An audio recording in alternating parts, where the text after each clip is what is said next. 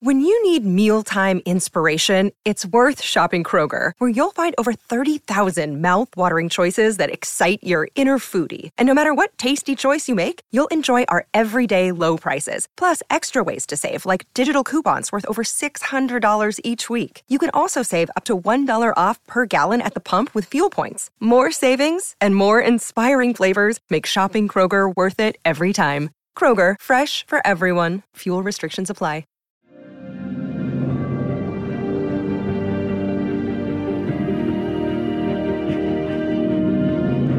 Hello, everybody. Welcome back to the For All Mankind podcast. We're the officially unofficial podcast for Apple TV's For All Mankind. I'm your host, Aaron, and joining me this week, B. Michael. Uh, say hi to everybody. Hello, everybody. Uh, B. Michael Krol is the writer, is a writer and filmmaker living in Pasadena, California, with several degrees. He's once named one of 40 accountants under 40 to watch. Once wrote a sketch sketch comedy show about Blink 182. When not writing or trying to get doomed to film projects off the ground, he spends most of his time goofing off and creating melancholy electronic music. B. Michael, how's it Yes. going? Going well, Aaron. Thank you for the opportunity. I This appreciate you having. You know, I, I sent out the red flare like early this week when Jim's like, uh, "I'm not feeling too well, Mister Stark," and uh, I had like, you know, it's like I was just like, I, I was, I reached out a bunch of people. I put a flare out on Twitter, and B. Michael's one of the guys uh, who I've, uh, I've we've been in touch before. Uh, he's one of the guys that answered the bell, so I appreciate it uh, very much. If you want to find out more about Michael, uh, B. Michael, and what he's doing, I've got some links in the show notes for you. But we're here to talk about For All Mankind. Um, since you're new to the podcast, what how are you liking this season? You know, I've heard a lot of bad things about the season. When I started doing some research, I knew I was going to be on the show. And um, I don't know. I, I sort of see the complaints, but I've I've really been enjoying the season. I mean, yeah, it's more soap opera but that's just the nature of what happens when space becomes commercialized. You know, that's the whole point of the season is that we now have blue collar and white collar workers existing, and you get any number of people in one place and one in one time. There's going to be soap opera and drama stuff. You know, it's like a workplace, not comedy, but it's a workplace drama now, and I think that's okay. What do you think about this episode in particular? I like this episode. Um, I thought the strongest part of the North Korean subplot, you know, the uh, the Oh. Philip Marlowe kind of detective stuff happened. I really like that kind of stuff. I'm a sucker for that kind of thing. Yeah, I thought the, um, I've always thought the Margot stuff is kind of like a weak link a little bit because like I don't know, it's never she never really grabbed me as a character beyond how, her being very competent. But like you know, I was having trouble figuring like not trouble, but you know, keeping track of who's who and what that kind of thing, like what's happening here and who's you know trying to see through the sides and whatnot of uh you know the Russians and all that kind of thing. But no, I thought- you know overall I thought it was a very good episode. A lot of a lot of um chess pieces moving into place to get the next one. Yeah, and as I you know, um, as I predicted, or as, as I've been saying that like even though I haven't liked elements, like I think some of the plots are kind of outlandish, some of the characters weren't my favorites. I said, you know, it's a, a lot of times shows have a way of taking stuff that maybe was a little rough, maybe was a little half baked, and when you go into the finale, you don't, rem- you know, it's not required to 100% follow the footsteps from A to B on the plots. Just like you've got, you know, Miles, he's the you know, black market king, and the North Koreans have got their little spy thing going. And like, even though the pieces, individual pieces of the quilt might not have been stitched correctly, the quilt's coming together nice. And I feel like this episode is a very good example of the quilt coming together rather nicely. This, you mentioned Philip Marlowe. Um, this gave me a lot of like techno thriller vibes, Mhm. you know, like Tom Clancy, where you know the in, the audience has all the information not all the factions do they're making assumptions based on limited information uh ran that no one accounts for like random chance and Right. happenstance and bad luck and that stuff compounds and i i got really caught up in it and to the extent like and this is ha- this has been the case for every damn season of for all mankind Mhm. I go into at the end of the penultimate episode, I'm like, how in the hell are they going to wrap this up in a single episode? And they've never failed yet. So Yeah. we might be in for like an hour. I haven't looked at the runtime of the final episode. It, it might be another one of those hour and a half specials, but uh, It's it's an hour sixteen minutes. There you go. So we got a supersized episode. It's about 30 minutes longer than they've been averaging this season. But even still, it's like, golly, putting away all of the threads that they've currently got open and unstitched. And in the inimitable way they have of like casting the ball another 10 years into the future. Mm-hmm. I just, I can't see how they're going to do it, but I'm excited to see how, how it does all come together. They definitely left some things they got to deal with, you know, like um, I don't know if we want to get into stuff immediately, but like you know, um, uh, Lee is that did he did he murder his supervisor at the end? You know, like was was that? I was trying to figure that out this morning. I was watching the episode again. Like, is that just a sleeper hold? Is he dead? What are they gonna do? That's that's a yeah, major issue. That, it's it's always a tough because like I never know if Hollywood under you know like in Hollywood like you you you throw a choke on someone for ten seconds they're dead right yeah but like a lot of times when they do that, they'll throw in the celery stick snapping to let you know yeah. that oh his neck's broke. But I because yeah yeah you put someone in sleep roll for ten seconds, they're gonna wake up five ten seconds later pissed off. Yeah, uh, angrier. Yeah, this guy seems like he's maybe down for the count. I, I think that's the implication. But yeah, right. he just he just murdered a fellow North Korean national. That's that's someone's gonna miss that. You know, they're gonna mm-hmm. miss him. But also, it's like if you commit a big that's that, I guess that's the other theme is if you commit a big enough crime, you know, all the sub crimes don't really matter. Like if you overthrow a government, no one cares that it's illegal. It's just you overthrow the government and you get the, you know, if uh if you steal an asteroid worth 20 billion 20 trillion dollars uh and Earth can't do anything about it, um I guess there's the minor drama of what happens to Lee's wife, you know, because she's still in danger. She's, she's on Earth, North he's on yeah. Mars. Yeah. I was just gonna say, Aaron, that um, it only matters if you're successful, or it doesn't matter right. if you're successful. You have right. to you have to, you shoot at the king, you can't miss. Yeah, yeah, yeah. And in space, not missing can look like a lot of different things. It could be Goldilocks skipping out of solar system. It could be Goldilocks smacking into Earth or Mars. Mm-hmm. Uh, and that's the thing. Like I, I've kind of lost sight of that in the last few weeks and over the break. But the whole giant impact theory of what right. if they they're playing this game of cosmic pool?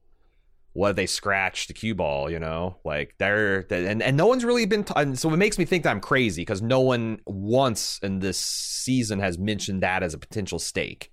You know, it's all about the yeah. economic benefits and all that kind of stuff. So it's like, I don't think it's on the show's radar, but I can't help but think when you're moving asteroids around and trying to insert them into orbits where people are living on those planets, who boy.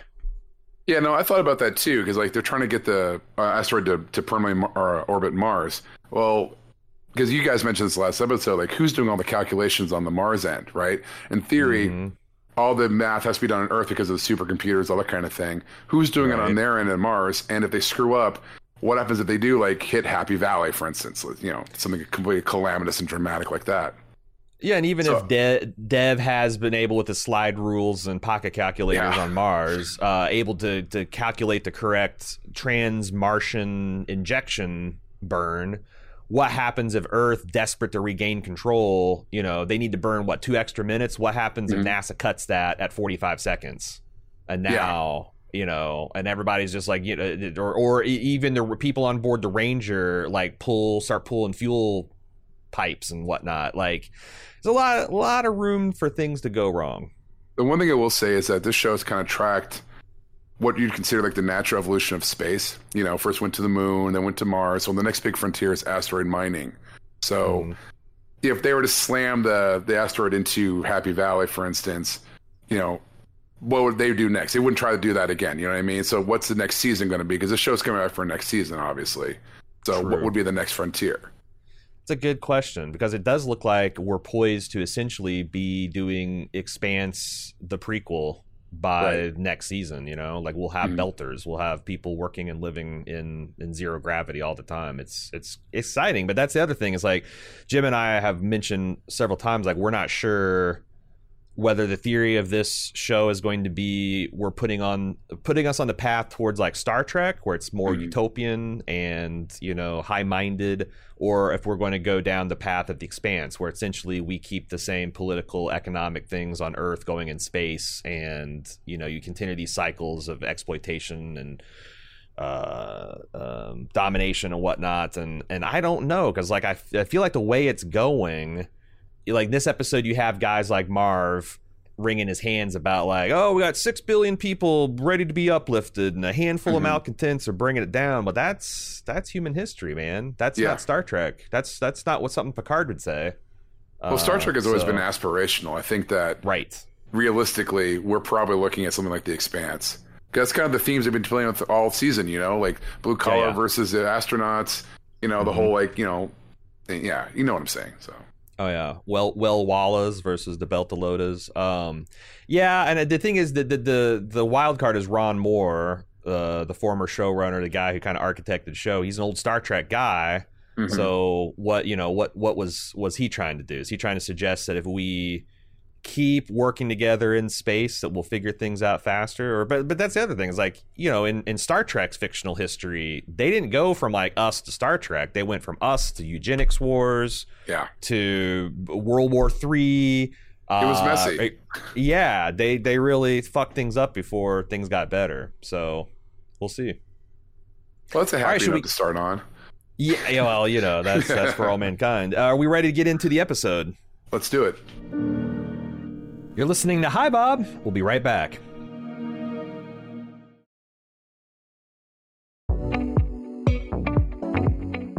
Here are the weekly highlights coming up this week on Bald Move. Apple TV is releasing a new series based on Blake Crouch's novel Dark Matter. Aaron and I are big fans of his work, so we're picking up the new show on day one. Join us this Wednesday for the preview podcast. The Shogun Limited series might be over, but that doesn't mean our Shogun coverage has to end. We've got the wrap up podcast releasing this Tuesday where we'll consider all your feedback and final thoughts on the series. And because we like the show so much, we decided to go all the way back to 1980 to cover the first TV adaptation of the novel. Do what you can to find a copy and join us this Thursday for the first of our four part podcast on the 1980 Shogun miniseries. And finally, the latest first run movie, The Fall Guy, features Emily Blunt and Ryan Gosling. He's a stuntman tasked with finding the star of his ex girlfriend's movie when he suddenly goes missing. Is it a rom com? Yes. Does that mean I'll automatically hate it? Not if the trailer lives up to its promise. Join us for the podcast on Bald Move Pulp this Thursday night. You can find these and many other great podcasts by searching for Bald Move Pulp or Bald Move Prestige in your favorite podcast app.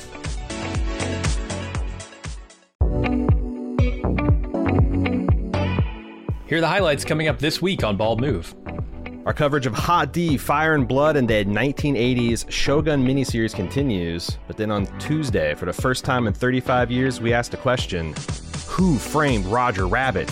Hop aboard the train to Toontown as we revisit this incredible blending of live action and animation to see if it still holds up all this time later. Then on Wednesday, we get our first look at Blake Crouch's mind bending sci fi series, Dark Matter.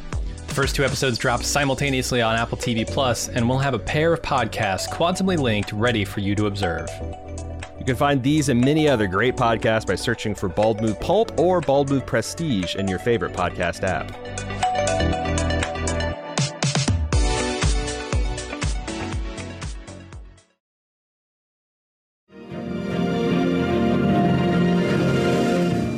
Hi, Bob. Welcome back to More for All Mankind. All right, uh, Brazil is this episode's name, and we join. It's been about a month, Dev says, and their operative Sam on board the Ranger hasn't managed to install uh, Dev and Ed's Rogue Discriminator module. And they're beginning to sweat until Sam manages to make her move with just 48 hours to spare. Yeah, I was a little um I liked sort of liked how they did this, but like she's been on the Ranger a month. This is an opportunity she has to dump some water into the into the vent. You know what I mean? Uh, rang a little false on that one. Yeah, I that's the thing. It's like when she finally the, the making it uh, out to be like if this was just resumption from last episode where she's like, "Oh God, I'm looking for my spot, looking for my spot." Okay, I'll squirt this bottle of water in there. It would have played better. But the month, it's like, but I, I think they should. This is another thing where I don't think the writers maybe had as much time to polish this as I would hope because it seemed like the easy fix would be for them to be like, well, we don't want to short out the mod. Like, there's this, there's this pay, there's this um, tension between wanting to short out the discriminator module and replace it, and Right. leaving NASA, Russia, Earth the least amount of time to discover the plot and fix it. Well, that begs the question though, like if they're going to discover how they're going to discover it, right? And why couldn't they why would they just why would they take this why would they discover like 48 hours later. Or, you know what I mean? Like, is it okay to have two days as opposed to a month? You know, they, if their if their plot is that foolproof, they shouldn't mm. be able to tell there's a new dis- dis- discriminator on board. You know what I mean?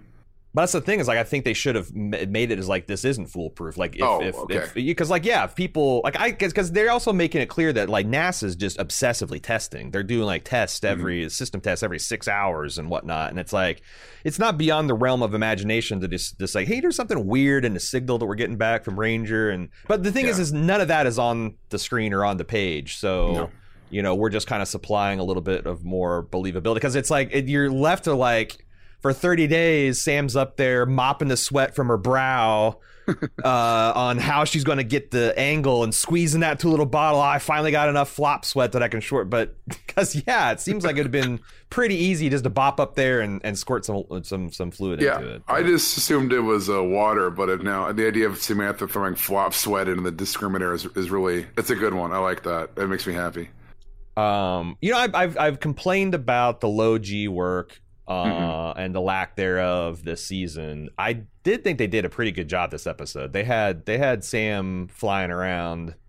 Um, I don't know why they don't do a better job at the one third gravity on Mars and whatnot, but like I, some of this was fairly impressive work. Her kind of skirting yeah. around the cabin. Um, but yeah, we also have this the the the Ranger techs do discover the shorted out discriminator. Uh, Sam helpfully offers to go get one uh, out of her private store and swap it. I thought that they do a lot of things to increase the tension this episode. I really like that POV shot of the grate. You know, it doesn't yeah. really pay off, but it gives no. you that feeling that oh man, we could be watched at any time. Yeah, I was wondering what they're doing with that because normally you don't set something like that up and then just drop it. I think you know? it's supposed to give you into like that paranoid feel, and then it does pay off when you find out later that the North Koreans have wired Happy Valley for sound and audio. Oh, yeah, so it's like yeah, they don't yeah. they don't have the Ranger, but it's kind of like who could be watching, oh. and with Cho kind of like watching the plotting later. I, I think it all I kind of t- ties it together, and it, it, just to me it just increased the. Well, do we the, know that the, they don't have the Ranger? How do they get the rest of the, uh, the rest of the ah, base? Yeah, you're right we don't know. I didn't see any feeds of the Ranger, but then again, I wasn't really looking. I was, you know, when he's doing the elevator sleuthing, I was kind of locked in on the elevator. So I, you're I mean, right. They've, they've, kind of already got the, uh, they already kind of got their hooks into the conspiracy. So that might be putting a hat on a hat, but still, right? You know, we don't know. But they could. After last season, I will never count out North Korea. No, because I thought them landing on Mars first was kind of a joke, a meme, but turns out they fucking did it. So, um, what else? Oh yeah. So next scene, Kelly briefs Dev on her yeah. study of potential life in the Korolev crater, but she noticed he's oddly distracted. What do you think of that? Yeah, he didn't seem really all that uh, that excited about the potential of life on Mars. You know, like, and it wasn't that that was the reason why he brought her up there, basically, right? That was they were supposed to try to find life, uh, try to get evidence of life, and right now, and he just didn't seem all that cool about it. I don't know. It seems like he's. It, it seems like he's using her. You know, like yeah. I think he has genuine affection for his her son because they're mm-hmm. playing mm-hmm. with their plane models while you know he's supposed to be paying attention to Kelly, but. It, it seems obvious that he came to Mars to steal this asteroid, and yeah. everything else that he has said to Aleida, to Kelly. I don't even know if he's completely being honest with Ed uh, about you know like what happens after this this all happens. Um, but I, I yeah, it feels I and and I they also the way the episode is structured, we don't know exactly what Ed tells Kelly. You know, yeah, that I like that part. We'll get to that when we get that scene, but that was actually a really nice touch there. Um, but there's an but yeah, I mean, there, go ahead. I was going to say we know why Dev isn't really interested in what she has to say, but I don't know. Yeah, it, it's he's a hard character to get a read on. I like that about him. He's very like you know what is his true motivations, all that kind of stuff. He's a very deep thinking character, and it comes out in the performance. But uh, yeah, I don't know. I, he could have he could have faked a little more excitement about the potential inter, interstellar life. You know, I think he's the type of guy that has a hard time doing that, and and also like if if he the way he's like cynically using his experience with his father and Kelly's experience with her father and trying to draw that parallel to kind of and and and it's it's not out of any genuine like attempt to like you know, connect with Kelly. It's just to kind of soothe her. You know, he's he's using the shared experience against her, and I think it's like, man, that's just that's really shitty. And uh, I don't know what Kelly does when when all the pieces drop here. I don't know. Like maybe um, I'm not really seeing this. Maybe, I mean, I'm seeing him use that experience, but I don't know if necessarily being cynical to manipulate her. Maybe he's really maybe he generally, yeah. Maybe generally, you can generally like somebody and still use them. You know what oh, I mean? Yeah, like, I guess what I'm saying is like my my thought is when Kelly is basically saying, "What's up with you and Dad?" and he's like, "Oh, you know, it's," uh, and and and she's like, "Yeah, I, I wish I was getting closer to my father," and him you know, seeing an opening in there to like put her a little at ease. But know, maybe I'm being too cynical. Yeah, um, you're you're being a cynical Gen Xer guy. well, that's how I never get hurt again. You all right? I got my guard up all the time. Uh, yeah, I'm there too, so don't worry about it. Ed and Miles lean on uh, the the the North Korean cosmonaut, first man on mm-hmm. Mars, Lee to yeah. give them to, to lend them their North Korean spy eyes because they want to see the whole base. Yeah, I would kind of bumped in this a little bit. I mean, I like I like this plot line. I like the through line of the North Korean episodes. I'm not complaining too much about it, but like, you know, the whole the whole premise of this is they have these um, not premise, but the, one of the ideas they're playing with this season is that we have these guys, these blue collar workers that make life on Mars really possible. So wouldn't they have access to everything already? You know, if they're trying to get trying to get surveillance in the op center to do various other places, wouldn't they have access to that? I guess there's only like what four or five people in the conspiracy around anyway. So I guess they yeah, they don't have yeah. their audio video guy that they could talk into. Like, hey, could you? Because because you're right. You think you could do an Ocean's Eleven style, just go to wherever the NASA stuff, yeah. the, the network closet, and put your clips in there and do. But maybe and also it's like they only have 48 hours. So it's like mm-hmm. if they know north korea already has a place wired for audio and video then it's like probably easier to steal that than but that's the it turns out to be one of the fatal flaws in their their plan. Yeah.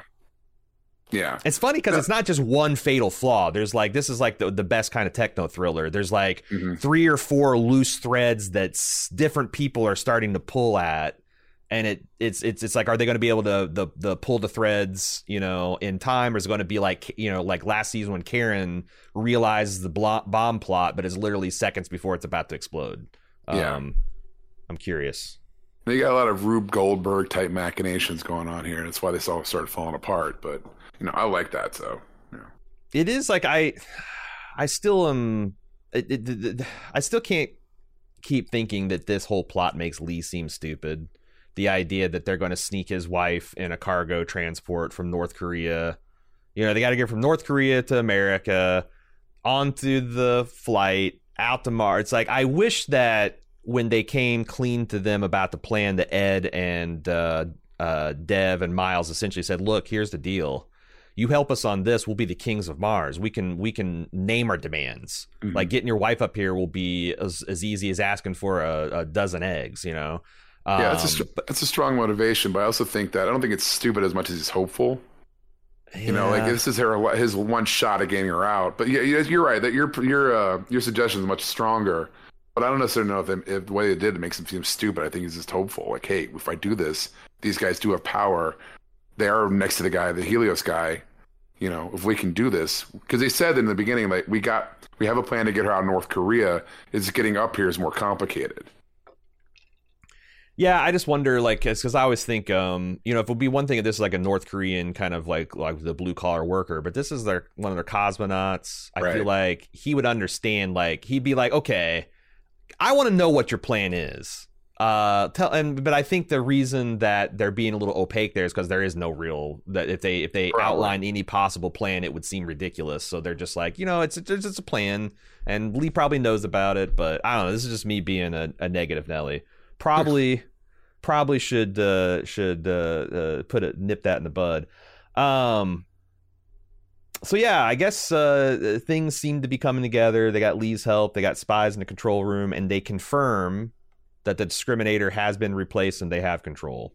Mm-hmm. Uh, I did love that that they had the old school modem sound for like yeah. the handshake protocol between the like, Ranger and Mars. Like it's just okay. We got our 14 4 modems connected now. We're all good. That's that's a good uh good Easter egg for people who used to do AOL and all that kind of stuff and BBSs Uh-huh. back in the day. I like that too. That was fun.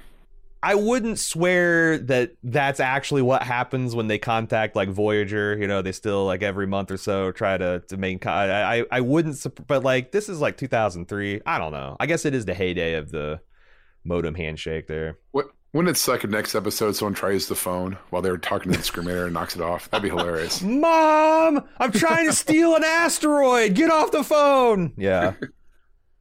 Uh, so Aleida back on Earth gives some cloudy financial forecasts to the M7 meeting about how long it's going to take to realize the Goldilocks gains, even with it being in Earth orbit.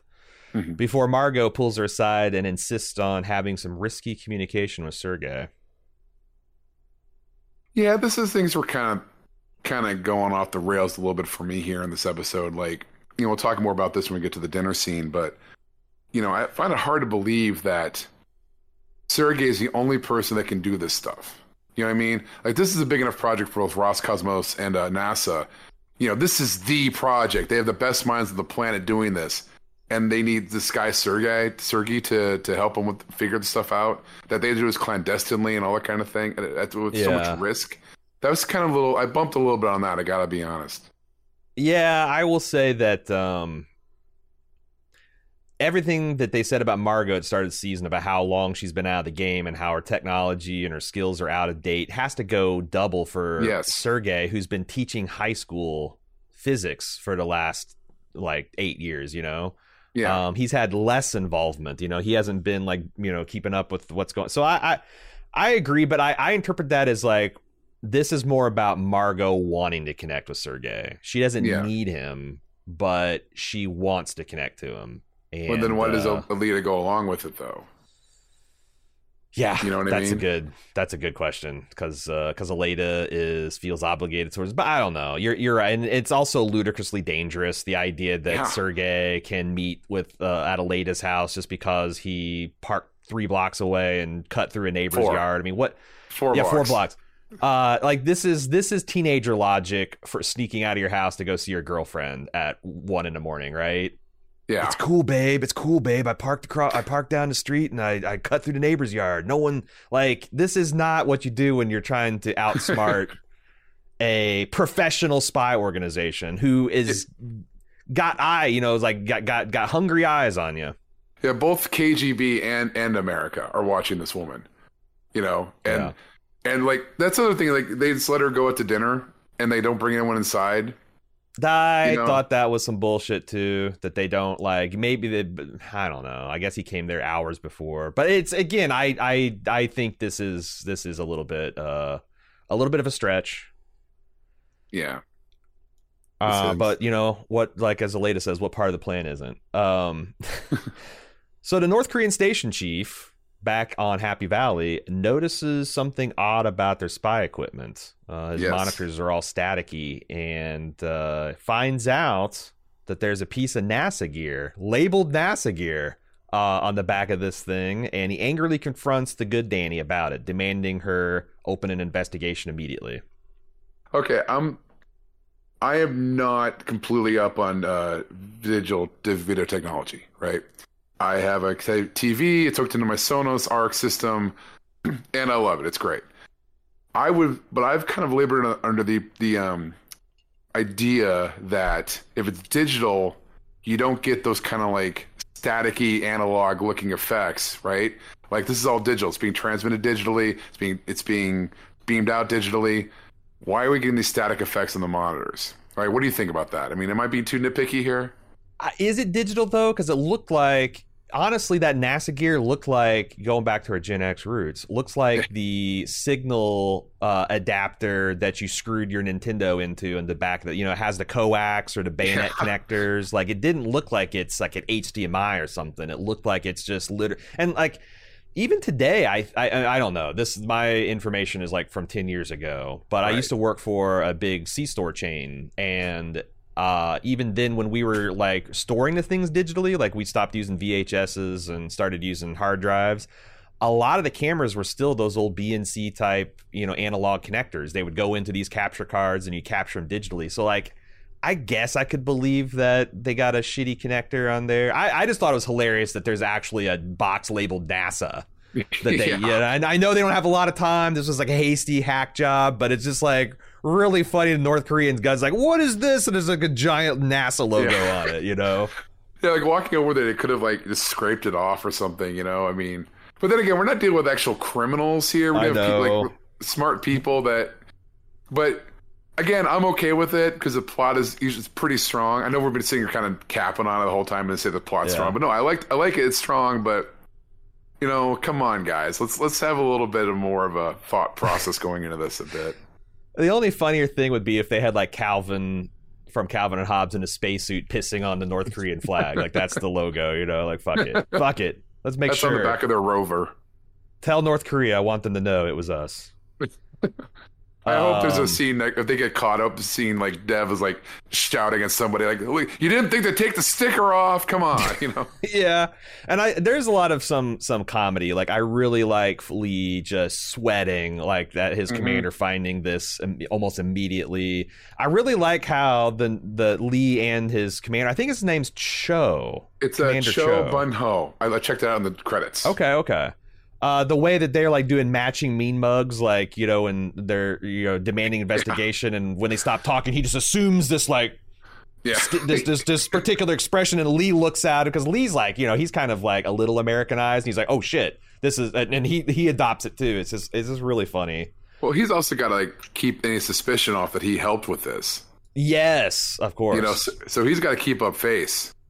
Yeah and like it's also funny that because this is mo- this is often the case when you, you read these like spy thrillers is that uh you know like Nor- north korea can't reveal nasa's attempt to spy on them without revealing the fact that oh yeah, yeah. by the way we've been spying on you this entire time it's like ah I-, I wonder if cho had ran this up the chain of command if they would have been like, "Don't confront them, you idiot! You've you just now now they think that they think we don't know, that they know how can we use this against them? That's the obvious spy play but this guy yeah i don't know. I don't i don't know what political uh, uh what, what, political kind of appointment he he has here but I, I don't think he i don't think he thought it through. Well your point's well made but like remember that these guys are astronauts first. They're not spies. True. You know? Um I uh it, it but it she it's, it's interesting because like this guy's ranting and raving in Korean and she picks out him saying Mile uh Miles yeah. Dale. And Dani clocks that and like I, I think she was kind of like, yeah, fuck these guys. I don't care. Uh, I got an asteroid to capture, but that name really rang her bell and that kind of it's like no one of those little kind of odd happenstances she happened to catch mm. that name and that's like suddenly okay you technician take this part run it down like it instantly uh add a little uh little fire under the investigation uh, I like I like Dani's character a lot, so it's, it's good to see her kind of like you know stretching out a little bit here. I like that and they're they're also informing. This is the first time I think that they're informing us that because Dani and Lee have a little bit of a, a, conversation. It's the first time the show's telling us that essentially after Goldilocks is captured, Dani's planning to be wheels up and back on Earth. Because uh, she, oh, says, "Yeah, okay. we'll be Earthside before you know it." Are, are we getting to the next scene? Because I have some thoughts on that. Mm-hmm. Yeah, so Dani uh, V mails her son about how yeah. proud she is of him and how she can't wait to return to Earth after Goldilocks is done to be the best damn grandma in the solar system. First of all, point A, I love how she's going to introduce the next generation to MASH. I love that. MASH is a great show and everyone should watch it. B, she's dead. She she's absolutely she's a dead woman walking because you don't you don't send a message like that to your son. I have in yeah. bold. Is this a scene of doom? Because yeah, yeah damn it, this is she the cop saying he's two weeks from retirement. Yep. Like you don't start ah. making plans with your kids like this and then like, you know, walk out unscathed. I will say that the only hope I have, because honestly, good Dani dying, I, I kind of got like a little weepy in this scene because she is a beautiful character and these are mm-hmm. beautiful mm-hmm. sentiments to express. But um the only sliver of hope I've got is like I thought they were really coding Ed to die last season. And mm-hmm. he you know pulled out uh, the, the, this miraculous recovery, got Kelly to orbit, managed to j- just thread the engines just right to avoid death. I I I hope they pull out that for Dani because like man, I just don't really. I don't. I, I it, it'd be a huge blow. It'd be a huge Yeah, she- blow to see Danielle die. She doesn't seem like she's she's a tragic character, you know. Like Ed kind of mm-hmm. feels like a tragic character a little bit. Dani doesn't. You know, she's hyper competent. She knows what she's doing. She's been been great in the show. I don't know. May I was the whole time I was watching this, I was thinking like you know the asteroids slamming into Happy Valley, and last thing we see is like Dani there and all sorts of Dude. flames going up around her. And And it would suck if Ed survives because here's the thing: like Ed reveals in this episode that like Yeah. his greatest fear is probably Dani's dream, which is to die of old age, surrounded by your grandchildren and your children. Ed wants to go Ah. out in a blaze of glory. Dani just wants to do her job and get home to her loved ones. And you know, it's interesting. All the parallels they've been doing to this episode. That is an interesting parallel I hadn't considered. Yeah, like she, his nightmare is her dream. Like you said, that's a, that's a good one. So yeah, Dani's dead. Ed survives. That's it. That's put put, put, five bucks down for me. That's what happens. uh, I have to talk about the Star Trek angle here. Yes. because Danielle says that I know you hate it, but I'm going to do my damnedest to turn my granddaughter into a huge Trekkie. And she says I'm going to start her with the series, all three of them. I know. Now- I, I thought you might pick up on that. 1995 was when Voyager premiered. I are they saying that Voyager like they just have the what the old series TNG and Deep Space Nine and is this the better timeline where Voyager never existed? All right. I'm not a Trekkier, but I will say this in defense of Voyager: it has the best theme song of any of the Treks ever. So oh, get uh, d- d- get- No. cut it, Talitha. We got I got a bad host here uh, with bad Uh, opinions. Uh, we're I said theme to. song. It's a great theme song. What I mean, okay, yeah, the original one's pretty It's great better too. though, but- than I was going to say the old series and TNG. Better than that. That's Okay, Deep TNG, Space Nine. no, Eh. no, Okay. TNG. Okay, let's, can we agree on one thing, Aaron? The It's Enterprise theme Nine? sucked. What? Okay, yes. What the hell? Rod Stewart singing Star Trek? What are they thinking? That was that was. I stopped watching that show just because of the music. Honestly, I think that's the first Trek that I didn't make it through a whole season. I made it through two seasons of Voyager before I'm like, yeah, I'm graduated high school now and I'm I'm doing other things. But like Enterprise, I think I made it through two episodes. I'm like, what is this? Uh so hey, and again, I don't mean to offend anyone that likes Voyager, and I that's part of being a Trekker is uh is is busting each other's balls. So if you like if Voyager and Enterprise is your favorite, you're wrong, but you know I still love you. I'm more of a Star Wars Um, guy, so Voyager fans can just bite it. I guess. Uh, the old yeah, the old, now now we're going intra family disputes. It could get a little dicey when you go there, but uh, you know I'll, I'll make sure I post B Michael's uh, socials. You can get at him. It was really Um, nice uh, meeting everybody. I got to go. Bye. So Aleida invites Sergei and Margot to a little covert collaboration over dinner at her house. Again, this is the horny teenager plot of uh, "Don't worry, babe, I snuck out and it's fine." Um, yeah, I mean, um, it's funny because like there, this is the thing that they've been kind of hinting at. I think I forgot to mention this when um, Marv ducks out of Aleida's meeting Right. it's clear to everyone except for maybe Aleida that stealing the Earth effectively stealing the asteroid from Mars is going to end the Mars program, and they really lay it out bold here. yeah. Yeah. I thought it was an in- interesting revelation that I think they're hinting that Margot gave Sergei the plans to the fusion drive just so that Mars would be a competition because they both knew that if United States pulled out a Hmm. significant lead and Russia couldn't keep up, that United States would get bored and stop. Yeah, and that's kind of what parallels what happened in real life. I mean, we haven't gone back to the moon because there's nothing there. You And know, we- we're we- only going back now because China's trying. Some would Yeah. say.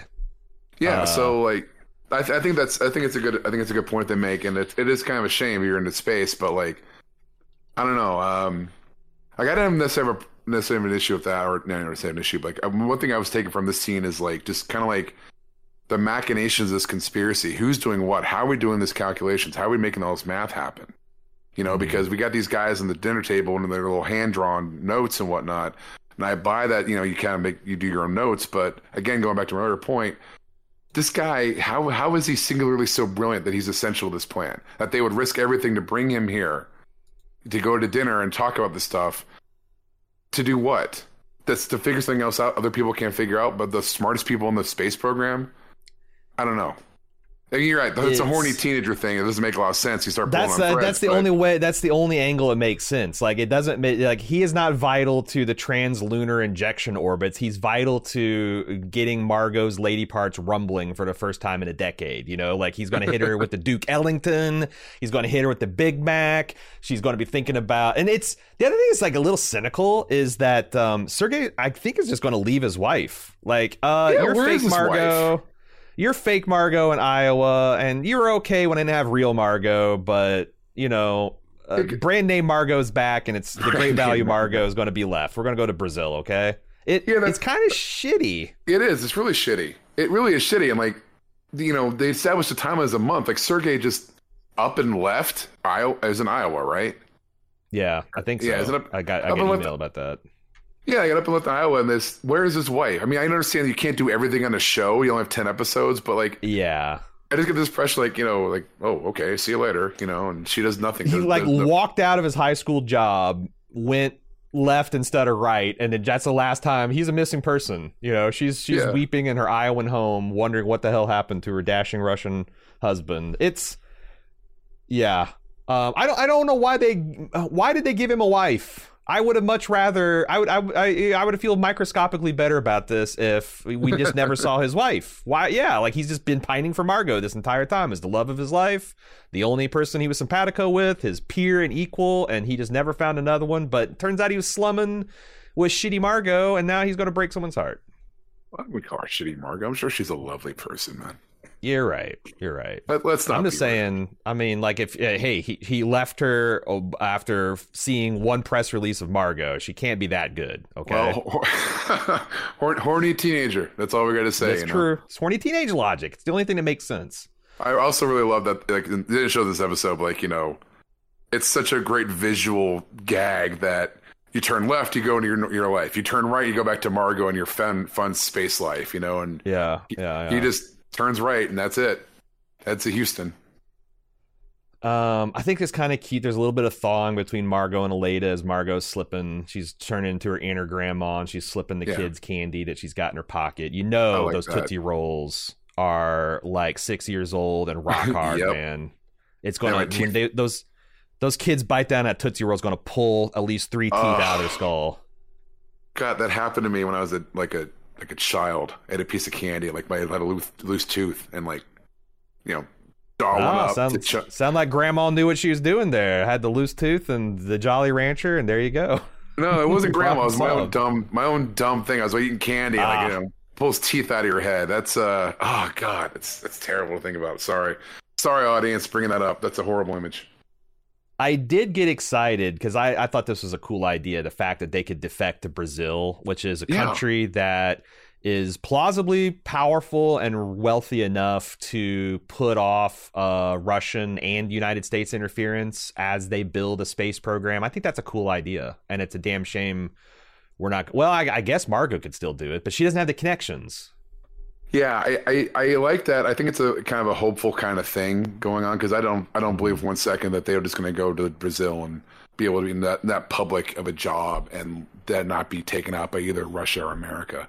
You know, Yeah, like it's, Sergei's got to know that in the back of his mind somewhere, some those either of those countries' intelligence operations wants you dead, you're dead.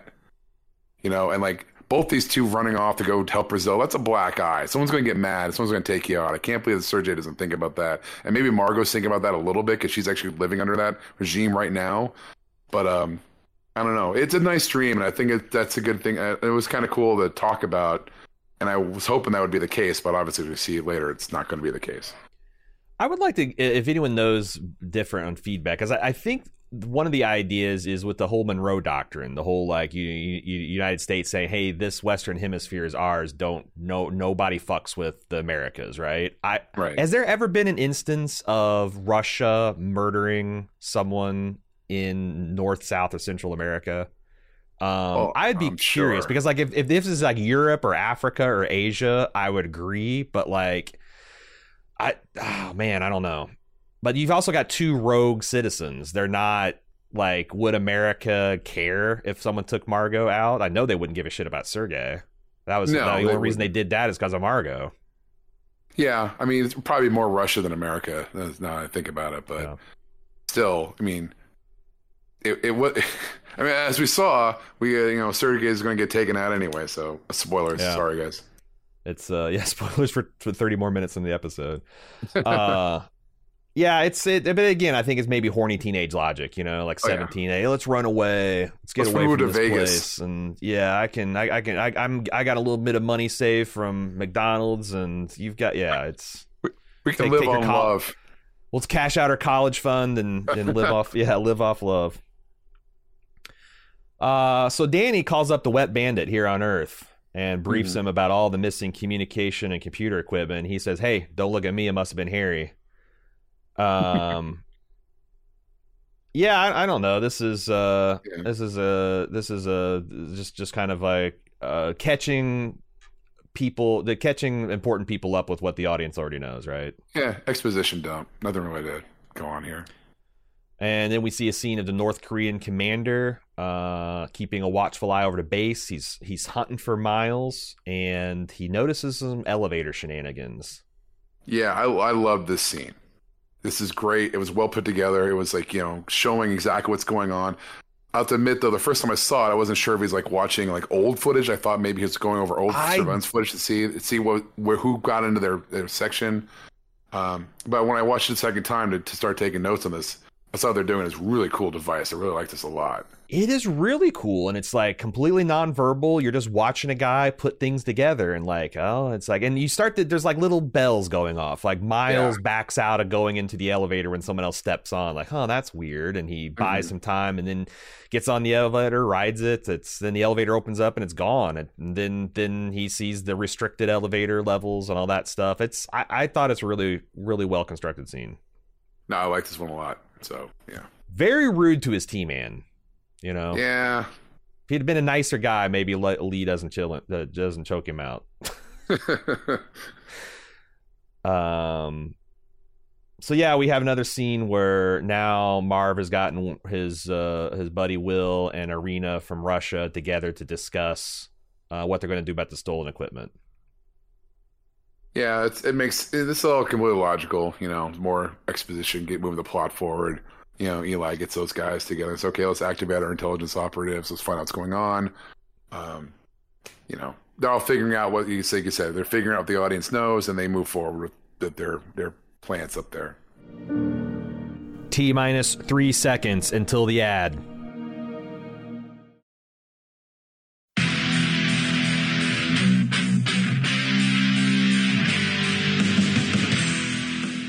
We're getting geared up for the sixth annual Summer Badass Fest.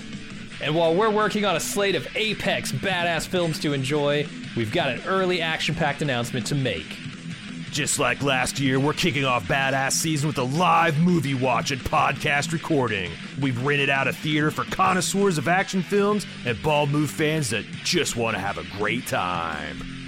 Unlike last year, this year's movie is top secret. Hush hush.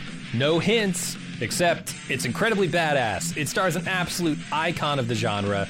We're willing to bet most of you haven't seen it, and it's going to be an incredible viewing experience with a packed house of bald movers.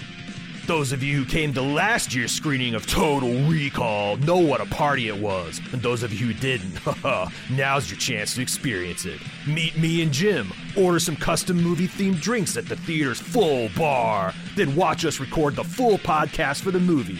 We reserved the venue over twice the size as last year, but seating is still limited.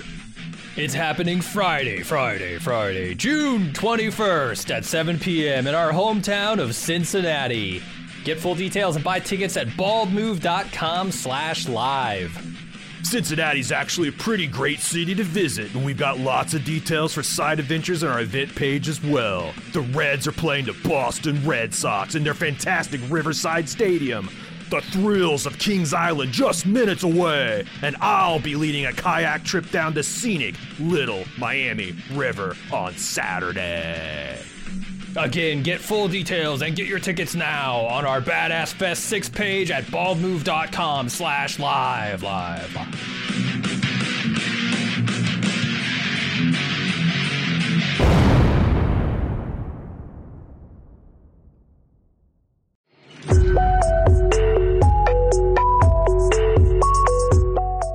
It's time for another season of Why is Mr. Feeney a Car? The premise is simple a Gen Xer and a millennial watch old 80s action TV to see what still works and what doesn't. In previous seasons, we've done podcasts for Knight Rider, Airwolf, MacGyver, A Team, and more. However, this year we're doing a very special season of Feeney. We're going back and reviewing the very special episodes of 80s and 90s sitcoms. Come cringe along with us as Hollywood tries to warn our families of the dangers of underage smoking, drug abuse, alcoholism, eating disorders, and much more. We start out with the episode of Boy Meets World where a high school kid gets sucked into a cult. Worlds collide as the Mr. Feeney finally makes an appearance on Why is Mr. Feeney a Car? Join me and my buddy Jay each week for episodes full of nostalgia and secondhand embarrassment. And don't worry, if very special isn't your speed, we've also got some all time classic Knight Rider episodes to close the season with. Find Why is Mr. Feeney a Car each Wednesday on Bald Move Pulp starting April 3rd.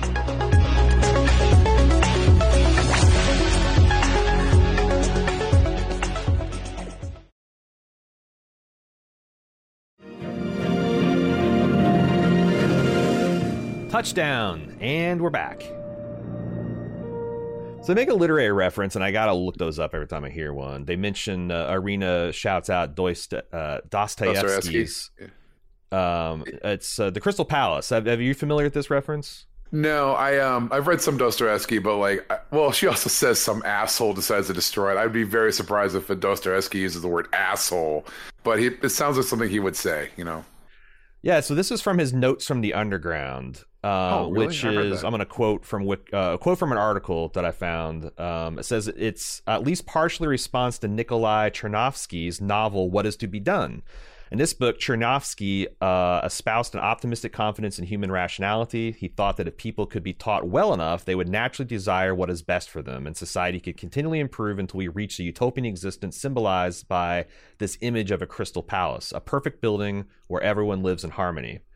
The same symbolic building shows up in part one of Notes from the Underground, where an underground man vehemently disagrees with Chernovsky. I'm murdering this guy's name. Chern Chernyshevsky. Yeah, that's not even better.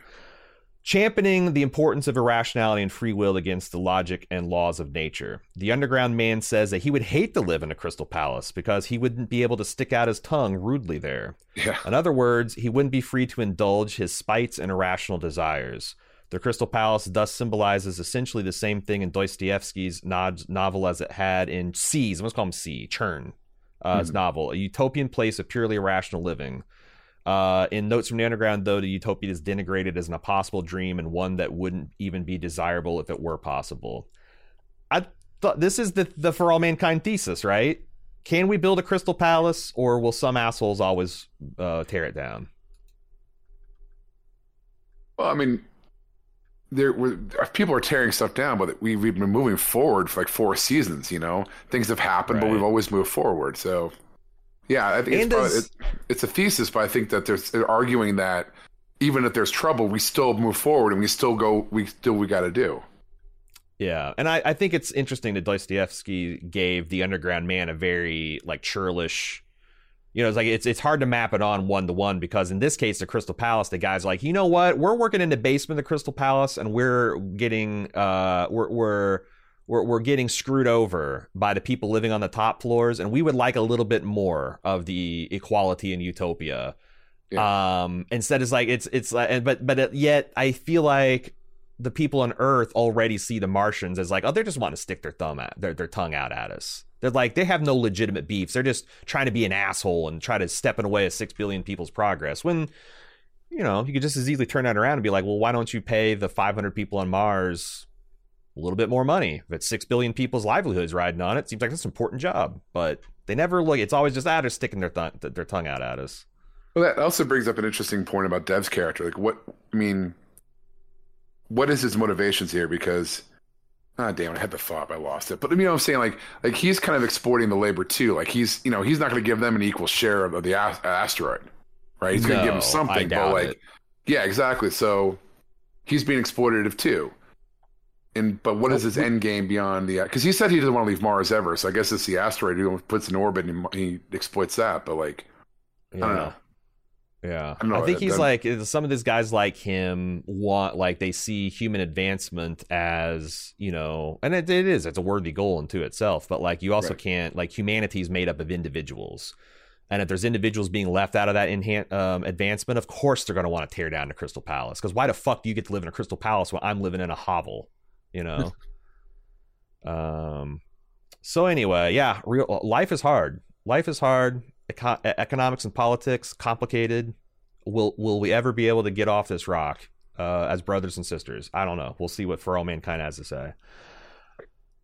Uh, so Dani um meets her spies because that's at the end of that scene. Uh, Marv agrees to activate the KGB and CIA assets, which are two guys.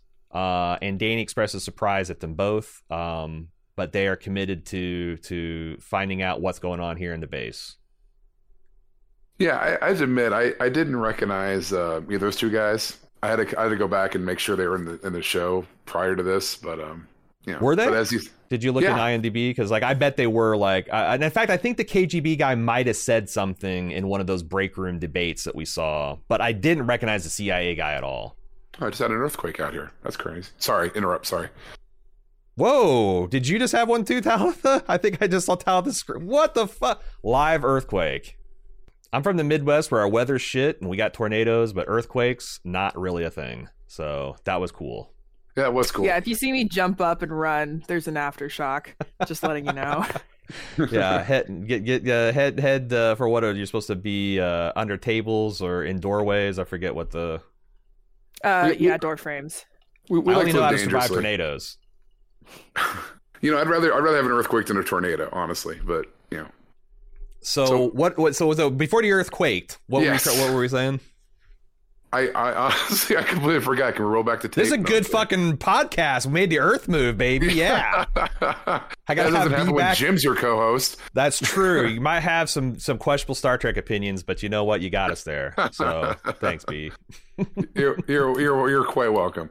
Um, okay, so t- oh yeah, the guys. The, okay, we're trying to figure out if these guys ever appeared again. And yeah, I checked the internet database. The uh, Mike character was in two episodes prior to this season, so they did establish him. Um, I'd be really curious to see actually what he does because Mm. I don't know. I I don't recall him at all. Um, the Russian guy, I think maybe you're right. I think he showed up in the um in the um the meeting with Dev. I think he might have been visible in that one, but yeah, I, I didn't really recall any of these two characters at all. I thought it was funny how you know she's like, "Oh, KGB and CIA working together, huh?" And they're like, "Well, you know, it's like the Apollo Soyuz kind of. Mhm. You know, we're we're ready to be put our differences aside for the sake of patriotism." Uh, Kind of, kind of makes you happy, doesn't it? It's just a tear to your eye. It really does. It really does. And then the the Miles connection gets made. She puts him on the Miles Davis, which Yes. kind of their eyes click, and uh, that's bad news for Miles. Turns out. And it's what it's interesting that like you know here's spycraft in a nutshell. Like this KGB spy knows there's a black market. He knows who's running it. He knows all this information, but they're Mhm. not going to say anything because then they'd Yeah. reveal that they know, right? It's like, eh, we're just going to keep this in our back pocket. Yeah, use it, and keep it till you need it. So Kelly goes to her father Ed's quarters to find out where he's at, and uh, she's kind of going over his pictures. Um, she sees a picture of Kelly and Ed uh, holding her over Christmas as a baby. When Ed comes in, and she demands to know, "Why are you lying to me?" Uh, and and Ed Oh. Ed is a little little little forthcoming. Yeah, like he gets uh he gets more forthcoming in, in a subsequent scene. I, I thought it was kind of interesting that they cut it in the middle to put this stuff with the next scene with the with the Commander Ho. Yeah, they, this is the bane of Jim's existence when they start slicing the plot fine for, for pacing issues. Because yeah, you're right. the The meat of this happens next scene. Uh, the North commander, North Korean commander, examines the elevator and he sees some telltale scratches on a Yes. control panel, um, some, implying some method of illegal access. Uh, at the same time, Miles heads to his next job among intense security. They really got this base locked down, and he finds the KGB and CIA waiting for him. Yeah, they for call- an interview. They call him up to do like some kind of business, and uh and then you know he just they basically interrogate him. Mhm. Well, we got a big problem, but it's not with their HVAC. Yeah, they do have a big problem. I know, like it's kind of like these three these three scenes are kind of set up a lot of stuff for the next act, but like you know, I love, like I said before, I love the Philip Marlowe stuff with like, you know, he's investigating the elevator, he sees some scratches, and then he gets, you know, goes down. I love that part. Um, you know, the North Korea stuff I think is great this episode. Uh, Miles being snatched by the intelligence agents, I mean, that was always going to happen. And then that gets paid off after this scene 18 with uh, Ed and Kelly talking about Ed's motivations.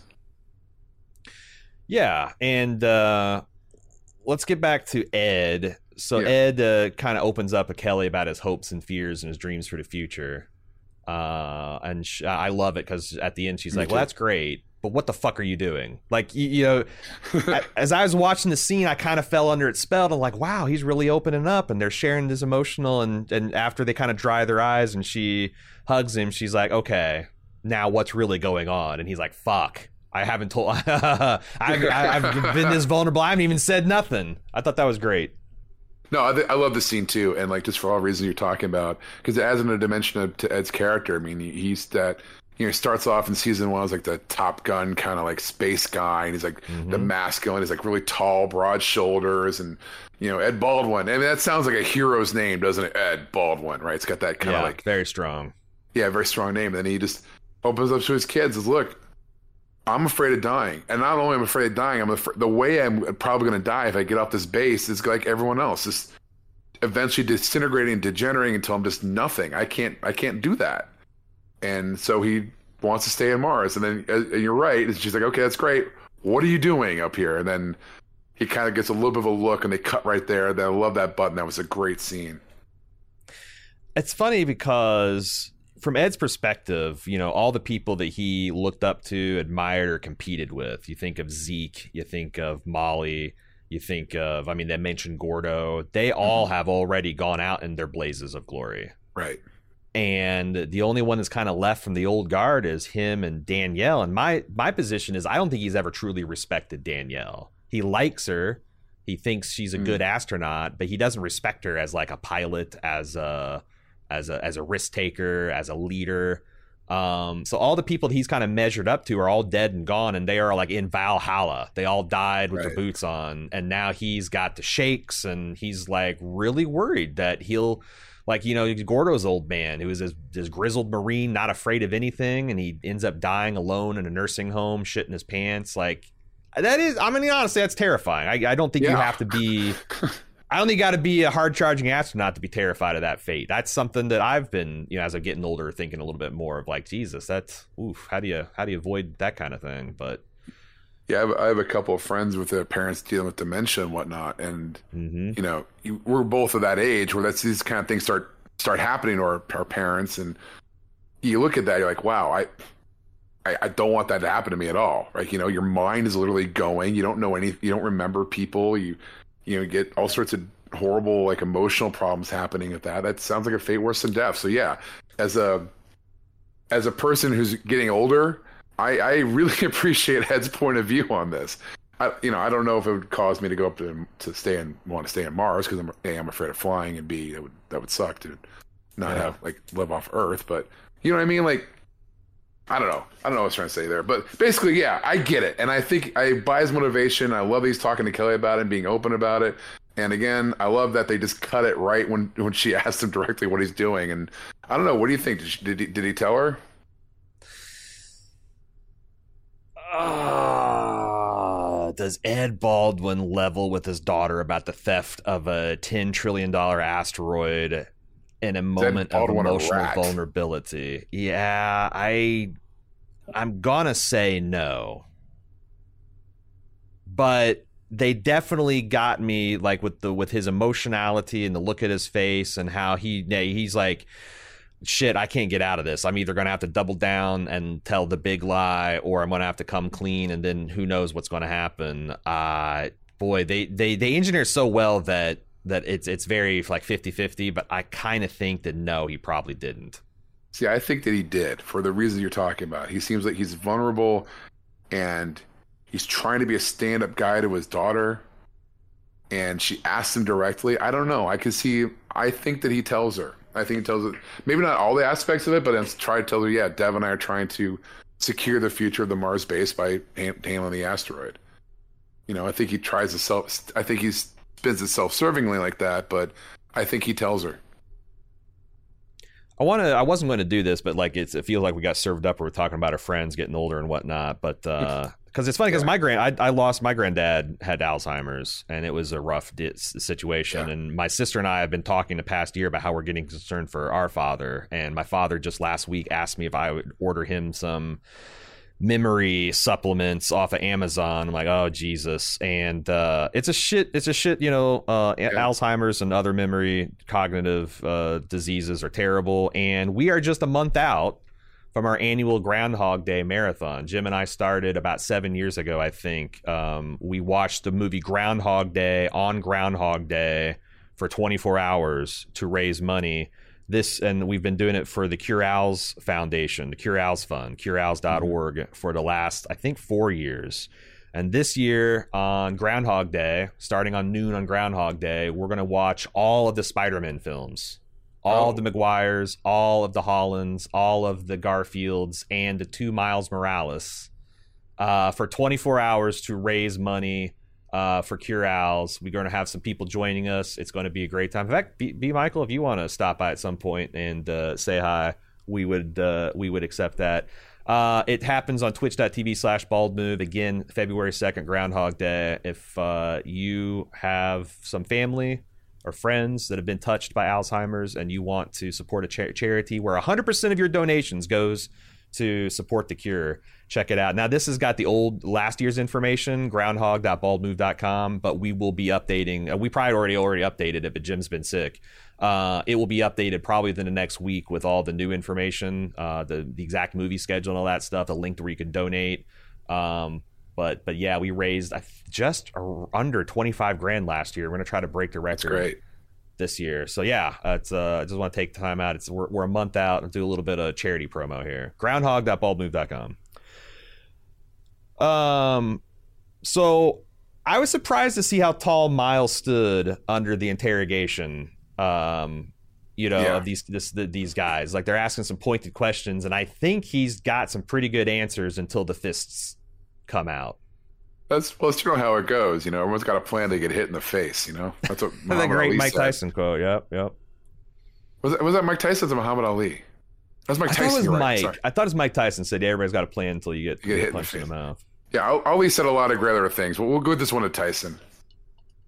Um, but yeah, he was, you know, until they put the pressure on, he's he's you know he's he's pretty uh pretty cool character, you know, cool and Luke kind of guy, and And it, it does make sense, right? Like he's saying to them the same thing he said to Ed and Dev when they came to him. Like, look, I do foot cream, I do mouthwash, I do things to make, you know, it's like, yeah, I get it's illegal, but I'm just trying to help people out. And why would I risk that for, and for why? Why would I steal all this equipment? And, you know, he thinks he's dealing with the cops and he's dealing with the spooks uh, from the CIA and the KGB. And uh, turns out they'll just beat your ass.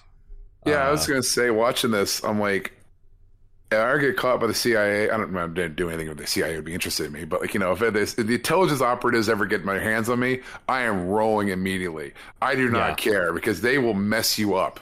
And I'm not waiting for them to get the No. sodium pentothal out and the the the tools or be be rendered extraordinarily rendered to fucking Egypt so they can string. Yeah, no, no, no, no. Yeah, it's just yeah.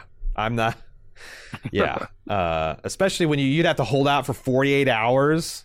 Maybe if it's 15 minutes, but yeah, I don't know.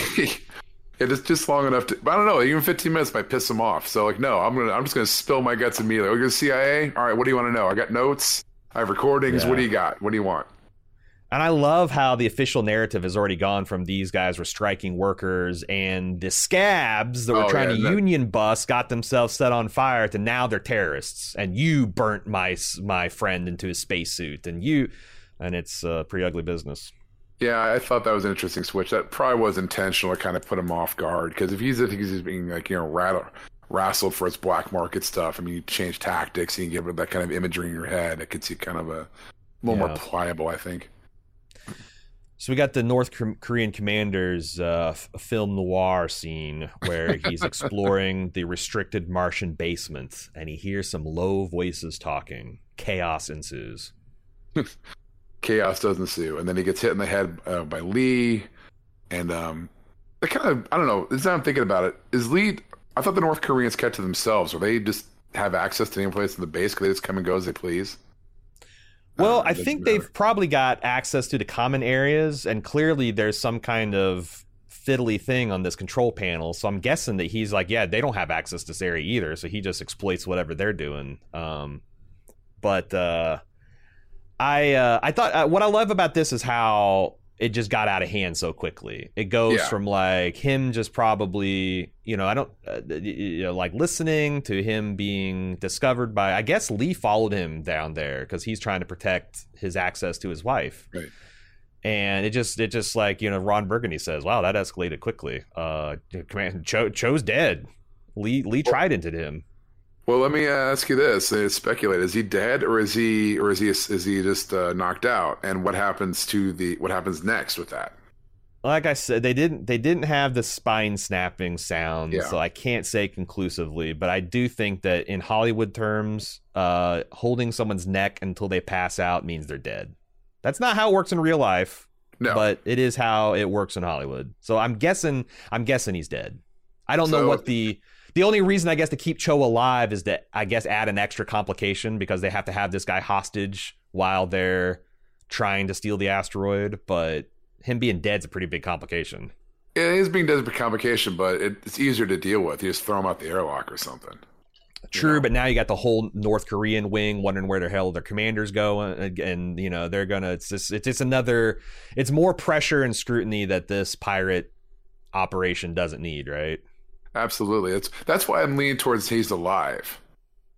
Because Hmm. then you got to keep him on ice while you're trying to do all the uh all the all It the, is slightly the, more interesting, yeah. And you've got this guy's kind of trying because that's the other thing is like keeping a human being captive in like an ad hoc way is surprisingly difficult. We're very smart monkeys. We Yeah, got opposable thumbs. We can undo knots. We can. I was in trouble with it. I'm kidding. we we can I'm- we can appeal to our fellow monkeys for the sympathy, and that kind of Yeah. works. There's a lot of psychology. It's it, yeah, it's hard. You have to you have to have big concrete and steel facilities to store human beings in any kind of reliable reliable way, and they still escape. Even, even or really good so- really good broadband. You know? True. Yeah. Yeah, you don't need to. If you need me to stay put, just yeah, give me some video games, order me some pizza. I'll chill out for 48 hours, no problem. We'll keep uh, Commander Ho on ice with uh, some Battlestar Galactica Blu-rays and uh, some pizza. Uh, Dani can start him on MASH and Star Trek. I'm saying, man. Well, Ma- yeah, Mash is uh, Mash will do it. All right. Well, no, they wouldn't want to use Mash because that's the Korean War. Yeah, They're but probably- it's kind of sympathetic. Like I, Yeah. you know, like yeah, I guess if he watched the full thing, he might be. But yeah, you're probably wrong. They're North Koreans. That that'd be that'd be some imperial propaganda. Yeah, he, he'd uh, just inflame him more. You know, he'll go want to get that Hawkeye guy. Uh, so we're in the there we're in the the the final stretch here, and Sergei uh, retires to his motel room with some takeout McDonald's, and he's going to have a virtual date with Margot, who's re- retiring to her hotel room to for enjoy a ketchup a- sandwich. Oh my god! I'm glad you Yeah. noticed the the amount of ketchup. She's like, well, they gave they gave me a mini bottle, so I guess I can use it all. Holy hell! Like like you guys were saying last episode, that those hamburgers look nasty. You know, and that's and I don't know that much ketchup's going to fix it. It may probably make it worse. You know. Yeah, I think that um, I, I understand Margot because of all she's had is like you Yeah. know pierogi and borscht for eight years, then any hamburger is going to taste like heaven. But Sergei, what the hell's your excuse? You've been living in Iowa. You yeah, know, they they beef have and beef corn there. capital of the world. Exactly, lots of it. Actually, Iowa's Uh, uh, top uh, export is uh, soybeans. It's not corn, but um, You know what? That actually tracks. I'm from Indiana, and they all talk about the corn, but in, in, in my hometown, it was it was beans, lots of beans. but here's the thing though. Getting a little nitpicky here, but uh, you don't put ketchup on a Big Mac, right? Fast food burgers are single autonomous units. You just eat them as is. Yes, they're a they're a unit of food. They don't Yes. they don't need embellishing. They don't need uh, implements. That's their that's yeah. They're like almost uh, especially like Big Macs are a little messier, but like the whole charm of a McDonald's sandwich, like their You hamburgers, is they're sealed. You essentially just pull it out, eat it in the car. You're not gonna get shit all over you. Uh, Uh, like a as a of hamburgers. I'm gonna say as a Californian, I'd really hate if my last meal was a Big Mac. It had to be In and Out Burger. You know what I mean? Like I'll I'll take I'll I'll get shot in the head by a uh, Soviet operative. I can have some In and Out Burger right before, but he never got to eat the burger either. Before it takes a bite, you know, bullet to the head. You fucking West Coast people with your in and outs. I'm so jealous. I'd put up with the earthquakes just to get in and out because it's uh, every time I go. sometime, man. Every We'll go time I go, out. I do every time. I just I I was delighted. I was in Salt Lake City this year uh, for travel. I was delighted that they had an In and Out next to the airport. I'm like, oh my god, this is an unexpected. The the, the Mormons are doing something right. They got In and Out. You know, a lot of people in Um, Texas say Whataburger is the case, but no, it's in and out. No, Sorry, they're wrong. No, Yeah, wrong. Is just bullshit. Uh, White Castle. Or is that Krystal Burger? I, I get confused, but I, I've had both Krystal and Whataburger. It is no, I'm not jealous of any. I'm only the only fast food chain I'm jealous of not having in the Midwest is In and Out. See, we we ha- we differ on Star Trek, but we agree on in and out. There we, you go. we brought it back here, Ron.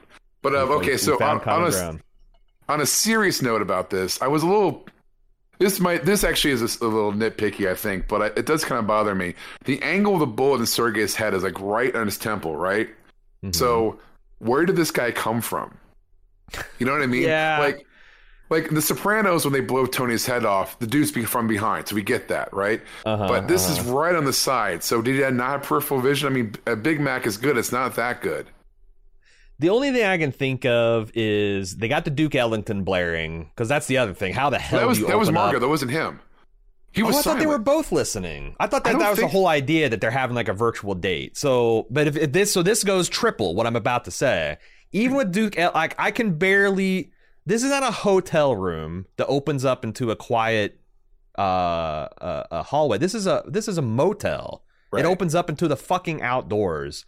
How the hell Sergei wasn't a, a, aware of someone opening up his door? Unless the guy was in the bathroom. Maybe That's the guy had gotten there. So okay, he's there first, and he comes up from behind and takes the pistol. I, I don't know. I guess I can. It's it's it's certainly not the biggest pill I've had to swallow No. on this season. no. It just kind of Do bothered me. when I was watching again. Yeah. Do you think that they were foreshadowing his brains getting blown out by all the ketchup that Margot is using? Is that the reason she used all that ketchup because it mirrored the the amount of brain material that got splattered over that lamp? I mean, that's a pretty nasty reason. Or that's a pretty. That's kind of nasty. I don't know if I want to think about it, but maybe I, a thought occurred to me too. Like you know, but because Yeah, my like my the- blood's basically ketchup, so I mean that makes sense, right? Um, they got the or they got the oranges uh, like in Godfather. Godfather's got the oranges. They got their mini Heinz ketchup bottles. Oh my god, that was such an Um, a, absurd amount of ketchup on that burger. Anyway, Um, my takeaway is aside from ketchup is this this is what happens when you stay to Days Inn, man. Like, come on, come on. The Ha- the Hamptons just down the road. Yeah, it's a hundred dollars more, Sergei. But what? Well, you're you're about to run. You're about to run to Brazil with your your dream woman. You know what the yeah, heck? you, you never, you never. I didn't. I never stay at motels for this various reason. Like I've seen too many movies where bad stuff happens in motels. I'm always like, you know, a hotel, the lobby, and like, you know, Yeah. doors, uh, always and whatnot. I almost feel like it's like, what am I? Because like I kind of wanted to belabor the point, but like honestly, because I imagine people like, well, how did they try? It's like I have no questions. Like this was they have been so sloppy and so careless that this actually just made perfect sense. You know? I actually went back and looked at this as Margot's KGB handler because I thought maybe it was kind of similar. It, it wasn't, but uh, but yeah, they've been so they've been so messy. You know, like how Yeah. I, I don't know. I, it, it it makes me wonder what's going to happen to Margot. I mean, do you think do you think she gets out of the season alive, or do you think uh, the K, KGB takes her out?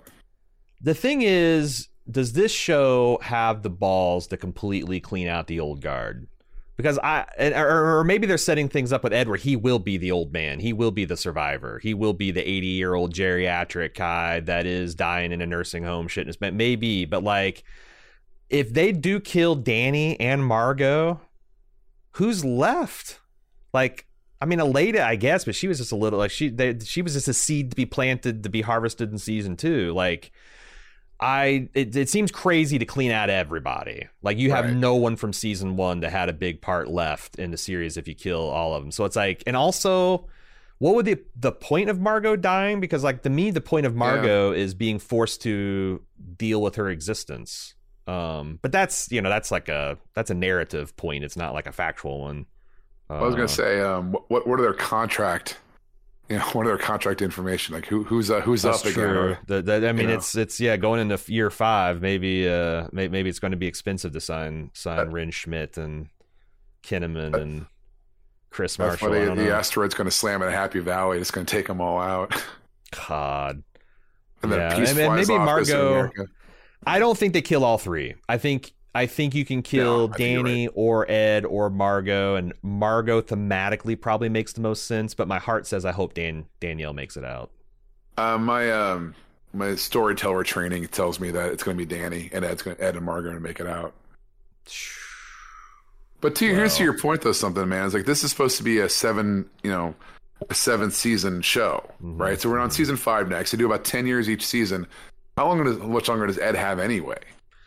Yeah, no, you're you're 100 percent right. I know me and J- Jim have j- joked about like maybe he'll have a medical advance and that he can be like you know in the first. You remember in the first episode of TNG that they had uh, what's heavily implied to be Admiral McCoy. Yeah, and he's like 145 years old and he looks like a Ferengi and and he's he's busting Data's chops and talking about being afraid of the teleporter. I I I, I could almost see a guy like Ed living on Mars with med- advanced medical, but like yeah, I mean uh, with seven seasons they're going to have to rip off the band-aid. But I'm I'm just saying like who is who who carries forward the torch next year? Because I don't give a shit. I, I mean, if I don't give a shit about Miles, I like Aleida. Aleida's that's that's a pillar you can build on. I like Yeah. Will. I liked Will, the the gay astronaut from last season, but they he's kind of been very background. They haven't really developed him. Uh, Kelly, Dev, is that what we're going to build the the new show around? I could see Dev. I could see, um, in by extension Kelly, um, Aleda. Is it Aleda? Am I pronouncing her name wrong? Aleda. I think it's Aleda. Aleda, yeah. I'm terrible with names. Um, but Aleda, I can see that too. She kind of moves into the Margot, you know, space position that she occupied Mm-hmm. in um in a couple They've been positioning her for that for a while. Yeah. yeah, so I could see that. I mean, time marches there's no on. there's no astronauts. We we have no, No. astronaut. Like mate, Sam Massey, like she's kind of been a nothing character too. So like I, I do have concerns of where like as as much as I'm invested in the story um of like general like how humanity gets out of the into the 21st century. I I don't see where because this shows like it's it's been re, its real gift is like they had these really strong characters and Right. you were there from the beginning with them and I I've been worried all season long. It's like, where are the new characters that they're bringing along? And I can see like there was a kind of a Russian Aleida that you remember her, the one that was um, upset that her her mentor got killed by the KGB. Um, maybe they could make something out of her. They've got, um, yeah, like I said, Will, but like I, I don't really see the the the astronauts. But, but maybe that's the point is like NASA and having astronauts and cosmonauts will be a lot less important. You know, they're going to become gonna the truck drivers of the It's probably going to be less because you think about the earlier couple of seasons, you got those steely-eyed missile men and whatnot. Well, it's not about that anymore. Yep. It's about the commercialization of space and how, you know, if we want to go forward, it's going to be about you know, it's be taking our own bullshit with us. You know, I think you said the capitalist systems and whatnot. You know, people on the top, people on the bottom. How are we going to work this out? And that's where the drama is going to come from. Like, how do we deal with this, these same problems on Earth that now we have in space? Or rather, the problems we had on Earth are now in space. How do we deal with this? And it's almost like a of things we're going to be doing in the subsequent seasons are going to be like a backdrop. Like Yeah. this show, this season's been a lot about like you know classes and um and not class warfare, but you know what I mean. And but it's also ta it takes place on Mars, and that's kind of the backdrop. And the only the astro- asteroids kind of become important the last few episodes, whereas in the middle of the season it was all about the class, the classes and the strikes, and who was who and who does what, and who who's responsible for what. So, like next season, I'm best. I bet it's probably gonna be about asteroid mining because that's the next logical step in our space program. So, probably the same kind of thing. You know, we have problems on Earth. There are not to be problems in space. How do we deal with them? Same way, poorly usually, and that's that's where I see it going. We'll be back right after this spacewalk.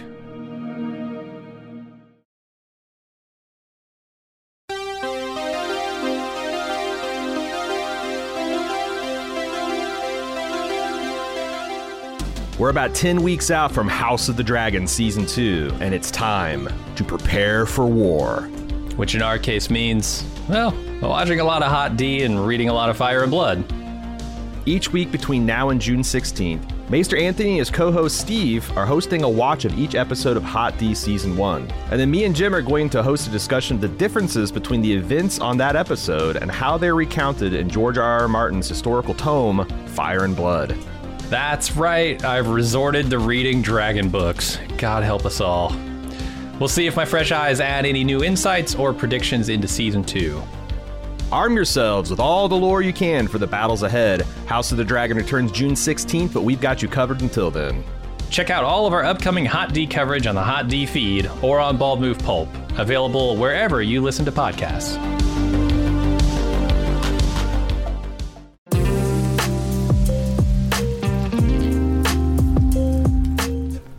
Try to make it super easy to support making podcasts at Bald Move. Just join the club. But some people aren't the joining type, or maybe they're already in the club but want to add a little bit of gratuity for an especially great season of coverage, or for a podcast that really spoke to them, or gave them that bit of support in a tough time.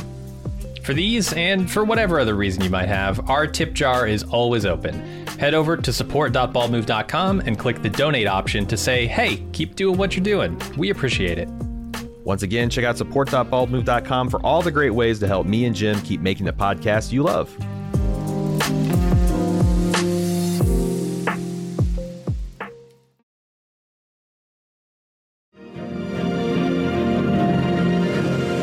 Strap in, we're diving into more for all mankind. All right, any, any other observations of the episode? Are we ready to get to some feedback? Um, I, I, I said all my piece on it. I think.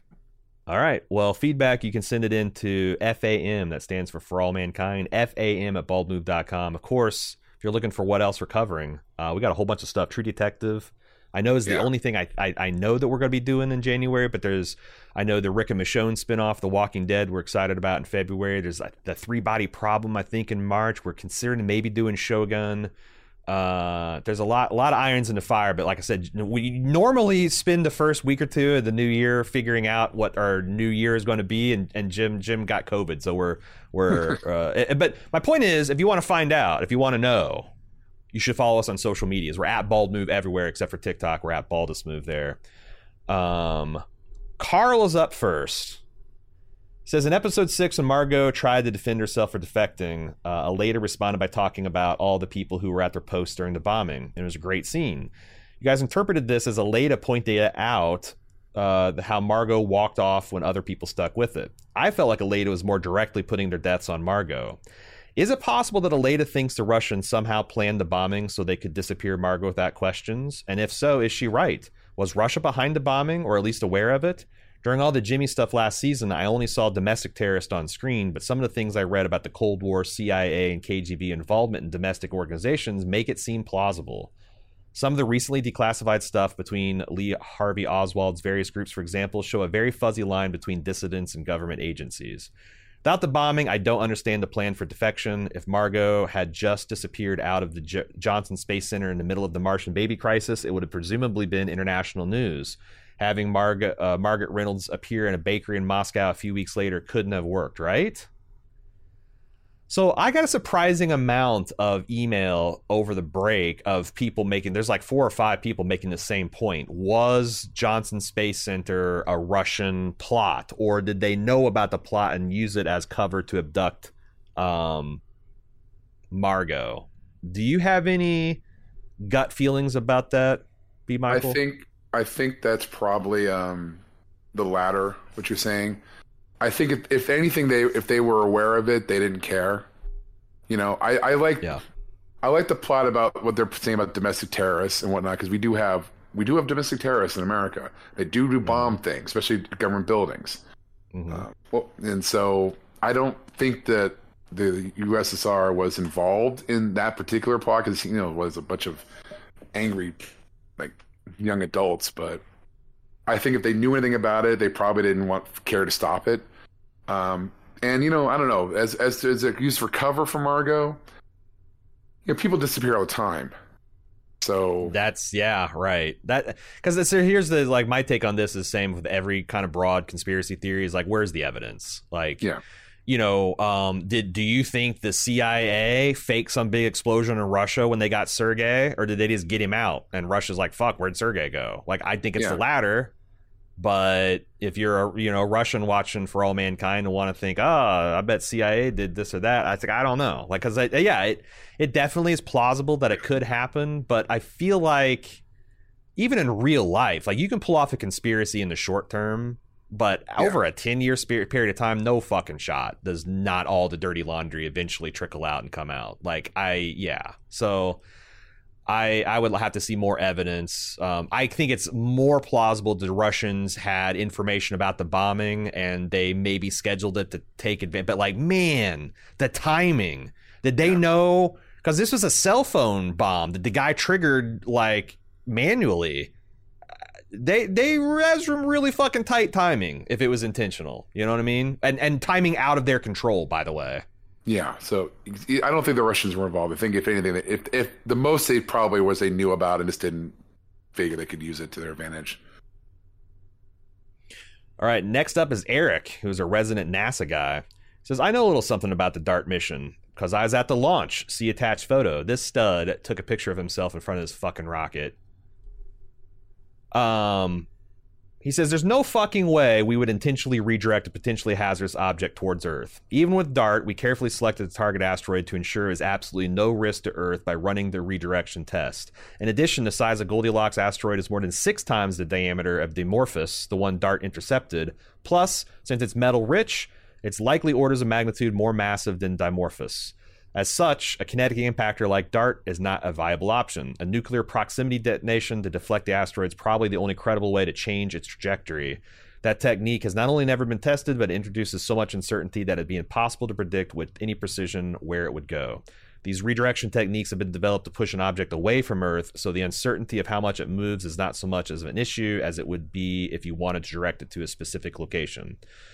Uh, for those interested in learning more about Trojan asteroids, follow the NASA Lucy mission, which just did a flyby of the main belt asteroid on its way out to the Trojans. And one last, by the way, item the James Webb Telescope does have the capacity to image bright objects in our solar system using its near infrared camera. It's already imaged Jupiter, Saturn, Uranus, and Neptune. And here's the NASA blog post on the Jupiter images. That, so that last is me and Jim question whether because they they have the the analog of the James Webb Telescope uh, detecting the asteroid in the first place. Like, why? The, how, that's not what it's designed for. But apparently, it can it can do a bang up job of that too. Um, It's got pictures of Uranus, so I can do anything. eh, Ah, sorry. Uh, I joke. so I yeah, I mean, obviously, I think there's been some fast and loose fast and loose science facts this season, and obviously they're not doing a kinetic interceptor; they're doing a giant starship with ion drives to do Mhm. this thing. So, but I. The fact that no one is mentioned, like, I just need some NASA engineer being like, we got to make damn sure we're careful with these calculations because you know, an orbit of Earth could easily be an impact with Earth. Because like so- it's almost like they don't even think about it, and that's what's wild to me. Yeah, I, I- while you're reading the letter, it says picture in my mind of like everything going wrong and the and the and the asteroid hitting Earth through its extinction level event, and all they have now is a Mars colony, and that's the show from now on. Dude, I mean, that would when- be interesting. That that that would be that would be a that would be a baller move on uh, on behalf of Mr. Moore. Just exterminate all of humanity except what's on Mars. I actually looked it up early on, and I think this asteroid would not exactly be a planet killer. It's more of like what you would call a continent killer. You know, like it would, like if it landed in North America, it would devastate the entire. But like the other side of the Earth would be quote unquote, you know, after six months of nuclear winter or so, be fine. I, it would be interesting to have like a very weakened Earth and a Mars colony, and now suddenly they're on even because that's like, I yeah, you guys might be onto something because the whole point of this show is two sides in a conflict, unless they're at rough parity, things stagnate and decline. And you know, you you have to have crisis situations to give humanity the show humanity at their best. So maybe whacking Earth, taking out half its population and severely weakening it and putting it on par with Mars is an interesting way for the story Oh, to go forward. They, they can't do that. They're not doing that. But uh, You don't think so? They're not yeah, okay. I mean, that's I'm that's skeptical. pretty ballsy. That'd but I'm also the guy. I think I'm one of the first guys that said, "Hey, what if?" So I'm a, maybe I'm a little bit more sympathetic to it. That, that'd be hilarious though. Like the end of episode ten is like you know Earth's devastated and uh, Dev's in his office like, "Oops, maybe we shouldn't have done that." Uh, Andy said, "So, Aleida's initial proposed investing two trillion today for twenty trillion in forty years is idiotic. It corresponds to about a six percent rate of return for something massively risky and complex. That's worse than just investing in a stock market index fund. Maybe she's an engineer that doesn't know shit about investing, but I mean, you'd hope Dev would know better. I guess it's a moot point since they're tugging the asteroid to Earth, but still so dumb. I can see why Helios Board was not a fan of Dev. I so look, I know even less about economics than I do rocket science, but I wonder if you like account for inflation and the fact that this is a raw material that's extremely rare on Earth, and having it be abundant would open up eco- economic. It's not like like stock market where it's like you got a little bit of money and then you've got more money in the future. This is like discovering, you know, uh, I don't know. I see. I can't. I can't even. I don't know economics enough to even make the analogy. But it, it's like, is it when you talk about the inflation and we talk about the raw material and the fact that it would open up technology that we don't have access to? Is that still true? I don't know. I would think partially because I was trying to figure this out too. Because like you know, I don't really have a background in economics. I know a little bit enough to get me into fights on the internet, but like, wouldn't demand when you have all sorts of new raw material come in, demand would or supply would be so great that the prices would drop, which means you would have even less of a return on your investment because now it's common, right? Iridium is is expensive and valuable because it's rare, but if it's not rare anymore, well, how how valuable is it? You see what I'm saying? But what That's- what industry opens up if you have cheap Right. iridium? Because right now you only use it on things that's like, oh my god, you gotta, you know, it's like I, saw, I mentioned last episode. It's the reason that we have cars that can go hundred thousand miles between tune-ups is because they now coat the tips of the spark plugs with iridium, so they don't, you know, get blasted apart by electric discharge. So Not true. it's hard. It's hard. It's like you know, uh, space costs a lot of money, Mm. but you get Tang and Velcro out of it. And where would we be without? You know, it's like I I don't know how to make those arguments, but I thought the show was pretty realistic about Earth being like, yeah, forty trillion and forty or ten trillion in forty years. Fuck that. Yeah, that was realistic. yeah. Well, Uh, Maurice. Oh yeah, I'm sorry. Did you have something else? I was gonna say Hollywood writers. I mean, I love them. I know a bunch of them. They don't know anything about finance and economics either. That's why they're Hollywood writers and not working the stock market. You know, Right. no offense to my boys out there, but you know, but yeah, you're right. The return on the investment argument is actually correct, from what I understand. Maurice, regarding crossing the picket line, says in regards to the strike, I think given the magnitude of what they're doing and what and where they are, I think it's criminal. I'm all for workers' rights, but uh oh. We're talking about an asteroid that could potentially make or break humanity. This is not widget building manufacturing plant in the middle of nowhere. Name a state. I th- um. Uh, let's let's talk take that first because I I have I have a take. What's your take, B? On whether or not uh, whether it's uh, appropriate for them to be striking, Yes. I, Are- I are absolutely they- agree. are- Yeah. Well, are they, I are they with that. right to stand in the way of six billion people progressing? What other leverage do they have? The whole point of a strike is to create as much pain as possible on the on the on the party you're trying to negotiate with, so that they negotiate more favorable terms to you.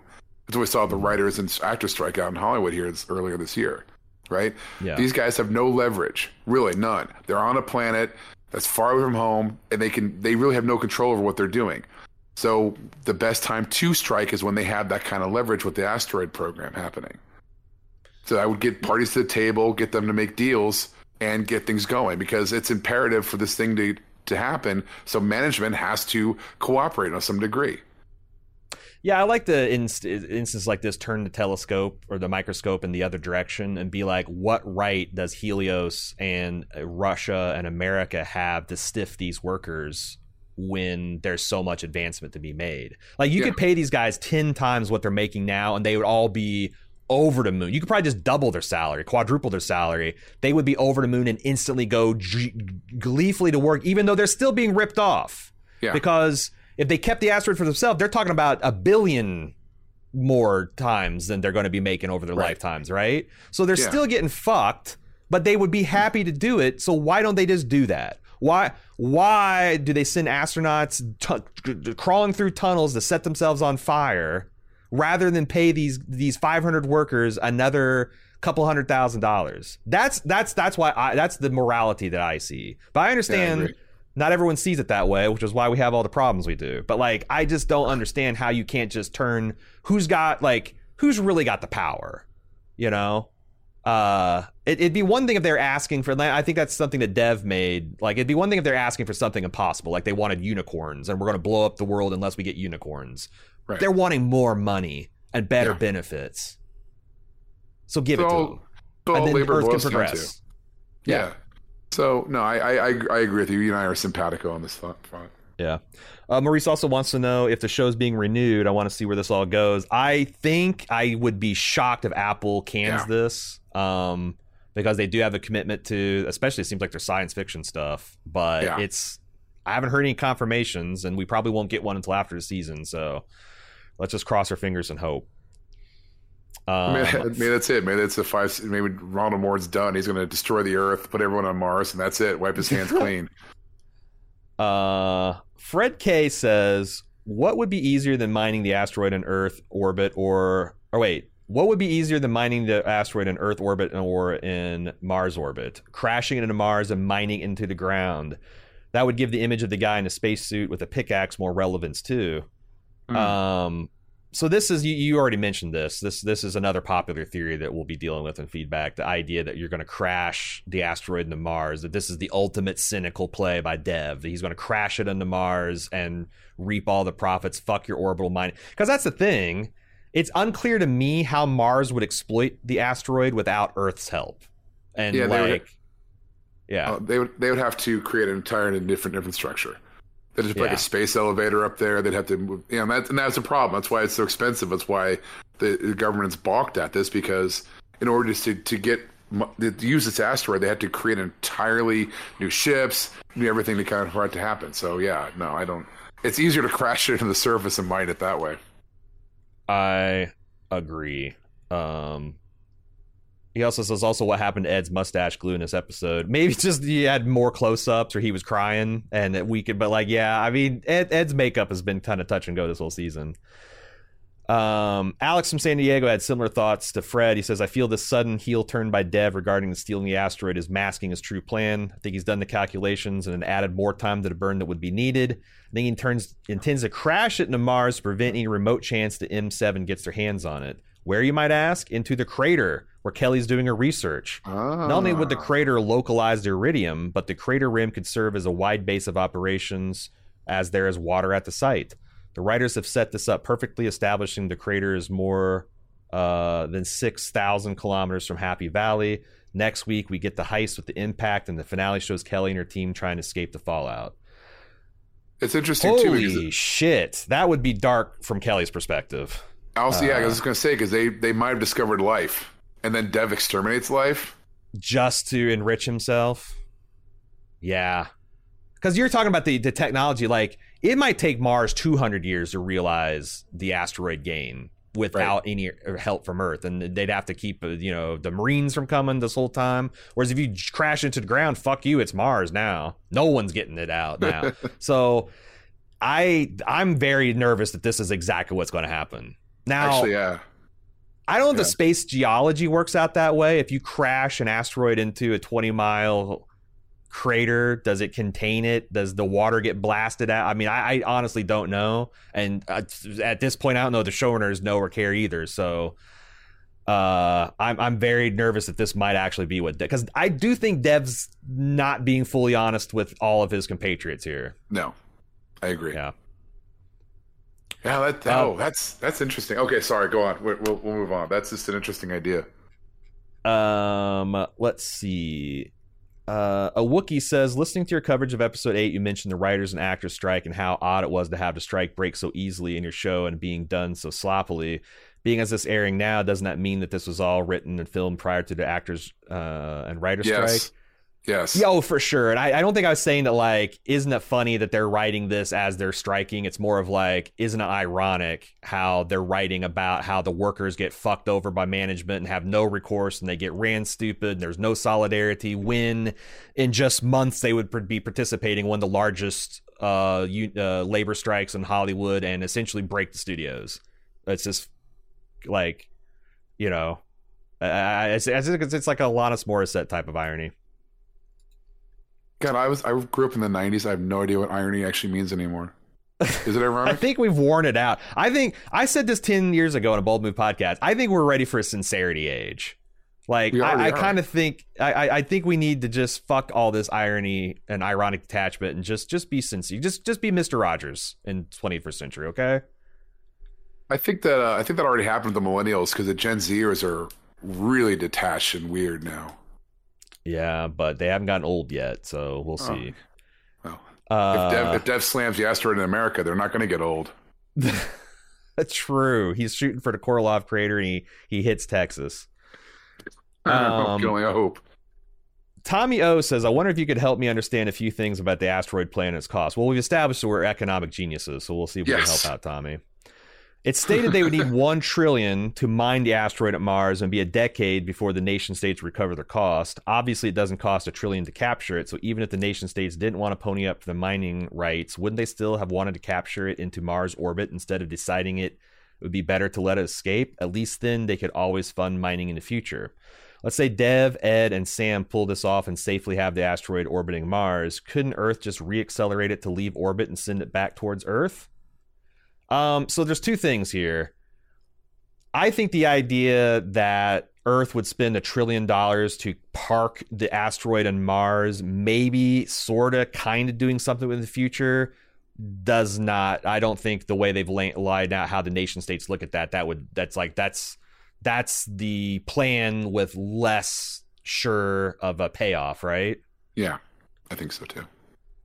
And then as far as like, I do think you're onto something about parking it in the Mars orbit. They could always just unpark it, but they're also implying that this is kind of a unique, kind of like the Voyager mission, the grand tour of the solar system that they Mhm. took in the 80s. That was a once in a generation opportunity to do that because the Delta V required to visit all those planets without the complicated slingshot systems that they used to actually out accelerate the first Voyager program. Tho- those alignment of planets wasn't going to happen for another hundred years or so. So Hmm. that is a space thing that every once in a while, if you squint and do the calculations, you can cheat the shit out of that delta V if you have enough gravity slingshots. But those planets are not.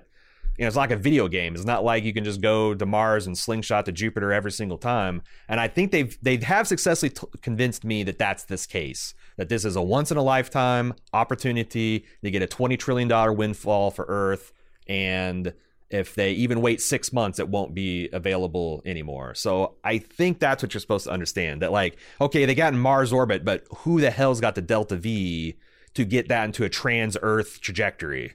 You know, in the next decades, like you know, their fusion things just aren't going to do it. So that, uh, does that track with you, B?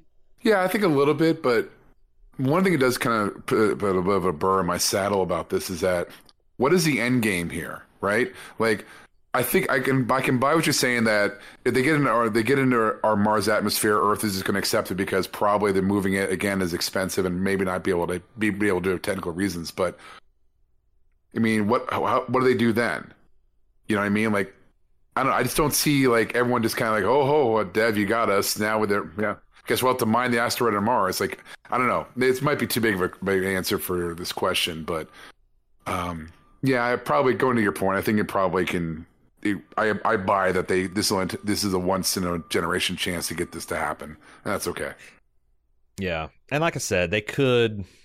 I mean, if it's in, if, if it is parked in Mars orbit, that's the worry. It's like, why don't you just send in the Marines? You know, get Yeah. the Space Force spun up twenty years early, send them out there and take. Because like, what the hell is Mars going to do against the combined might of Earth? You know, that's uh, see the early goings of the Expanse. Uh, the, And- the, the prequel novels of the what- Expanse, and see how that works out.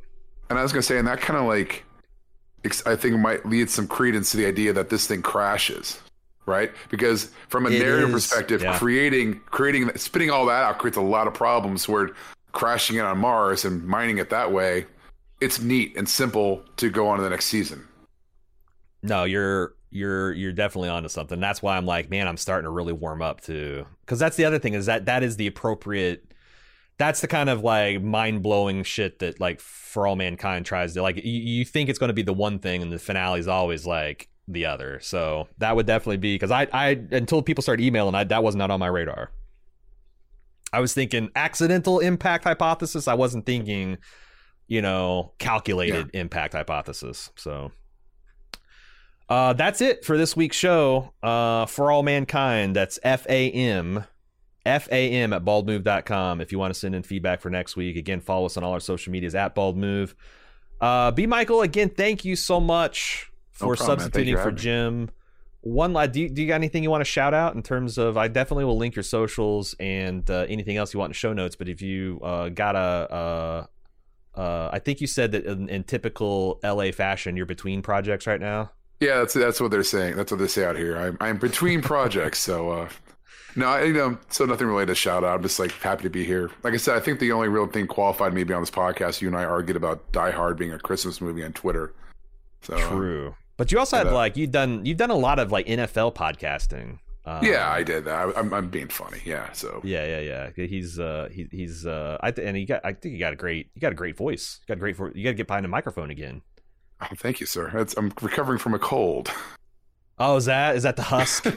That's just that's, That's- just, that's a, a- just performance So, yeah, don't enhancing tell me that, disease is what you're doing. Yeah, I'll be like, I'll be trying to be like, to get my Tom Waits voice happening now for the rest. Of the, like, oh no, Aaron told me I had a great voice. I'm going to start screaming every morning to kind of get it like this again. yeah, yeah. You got to get got to do 30 minutes of screaming into a pillow to get to get into the shape. I'll just join an. ACDC cover band. Yeah, well, yeah, it's bad. It's bad. Well, again, thanks, B. Appreciate it. Uh, had a great time, and uh, maybe we'll work together soon, or uh, Hopefully. again in the future. Yeah. All right, we'll see you next week on For All Mankind. Until then, I'm Aaron. I'm not. Say goodbye, everybody.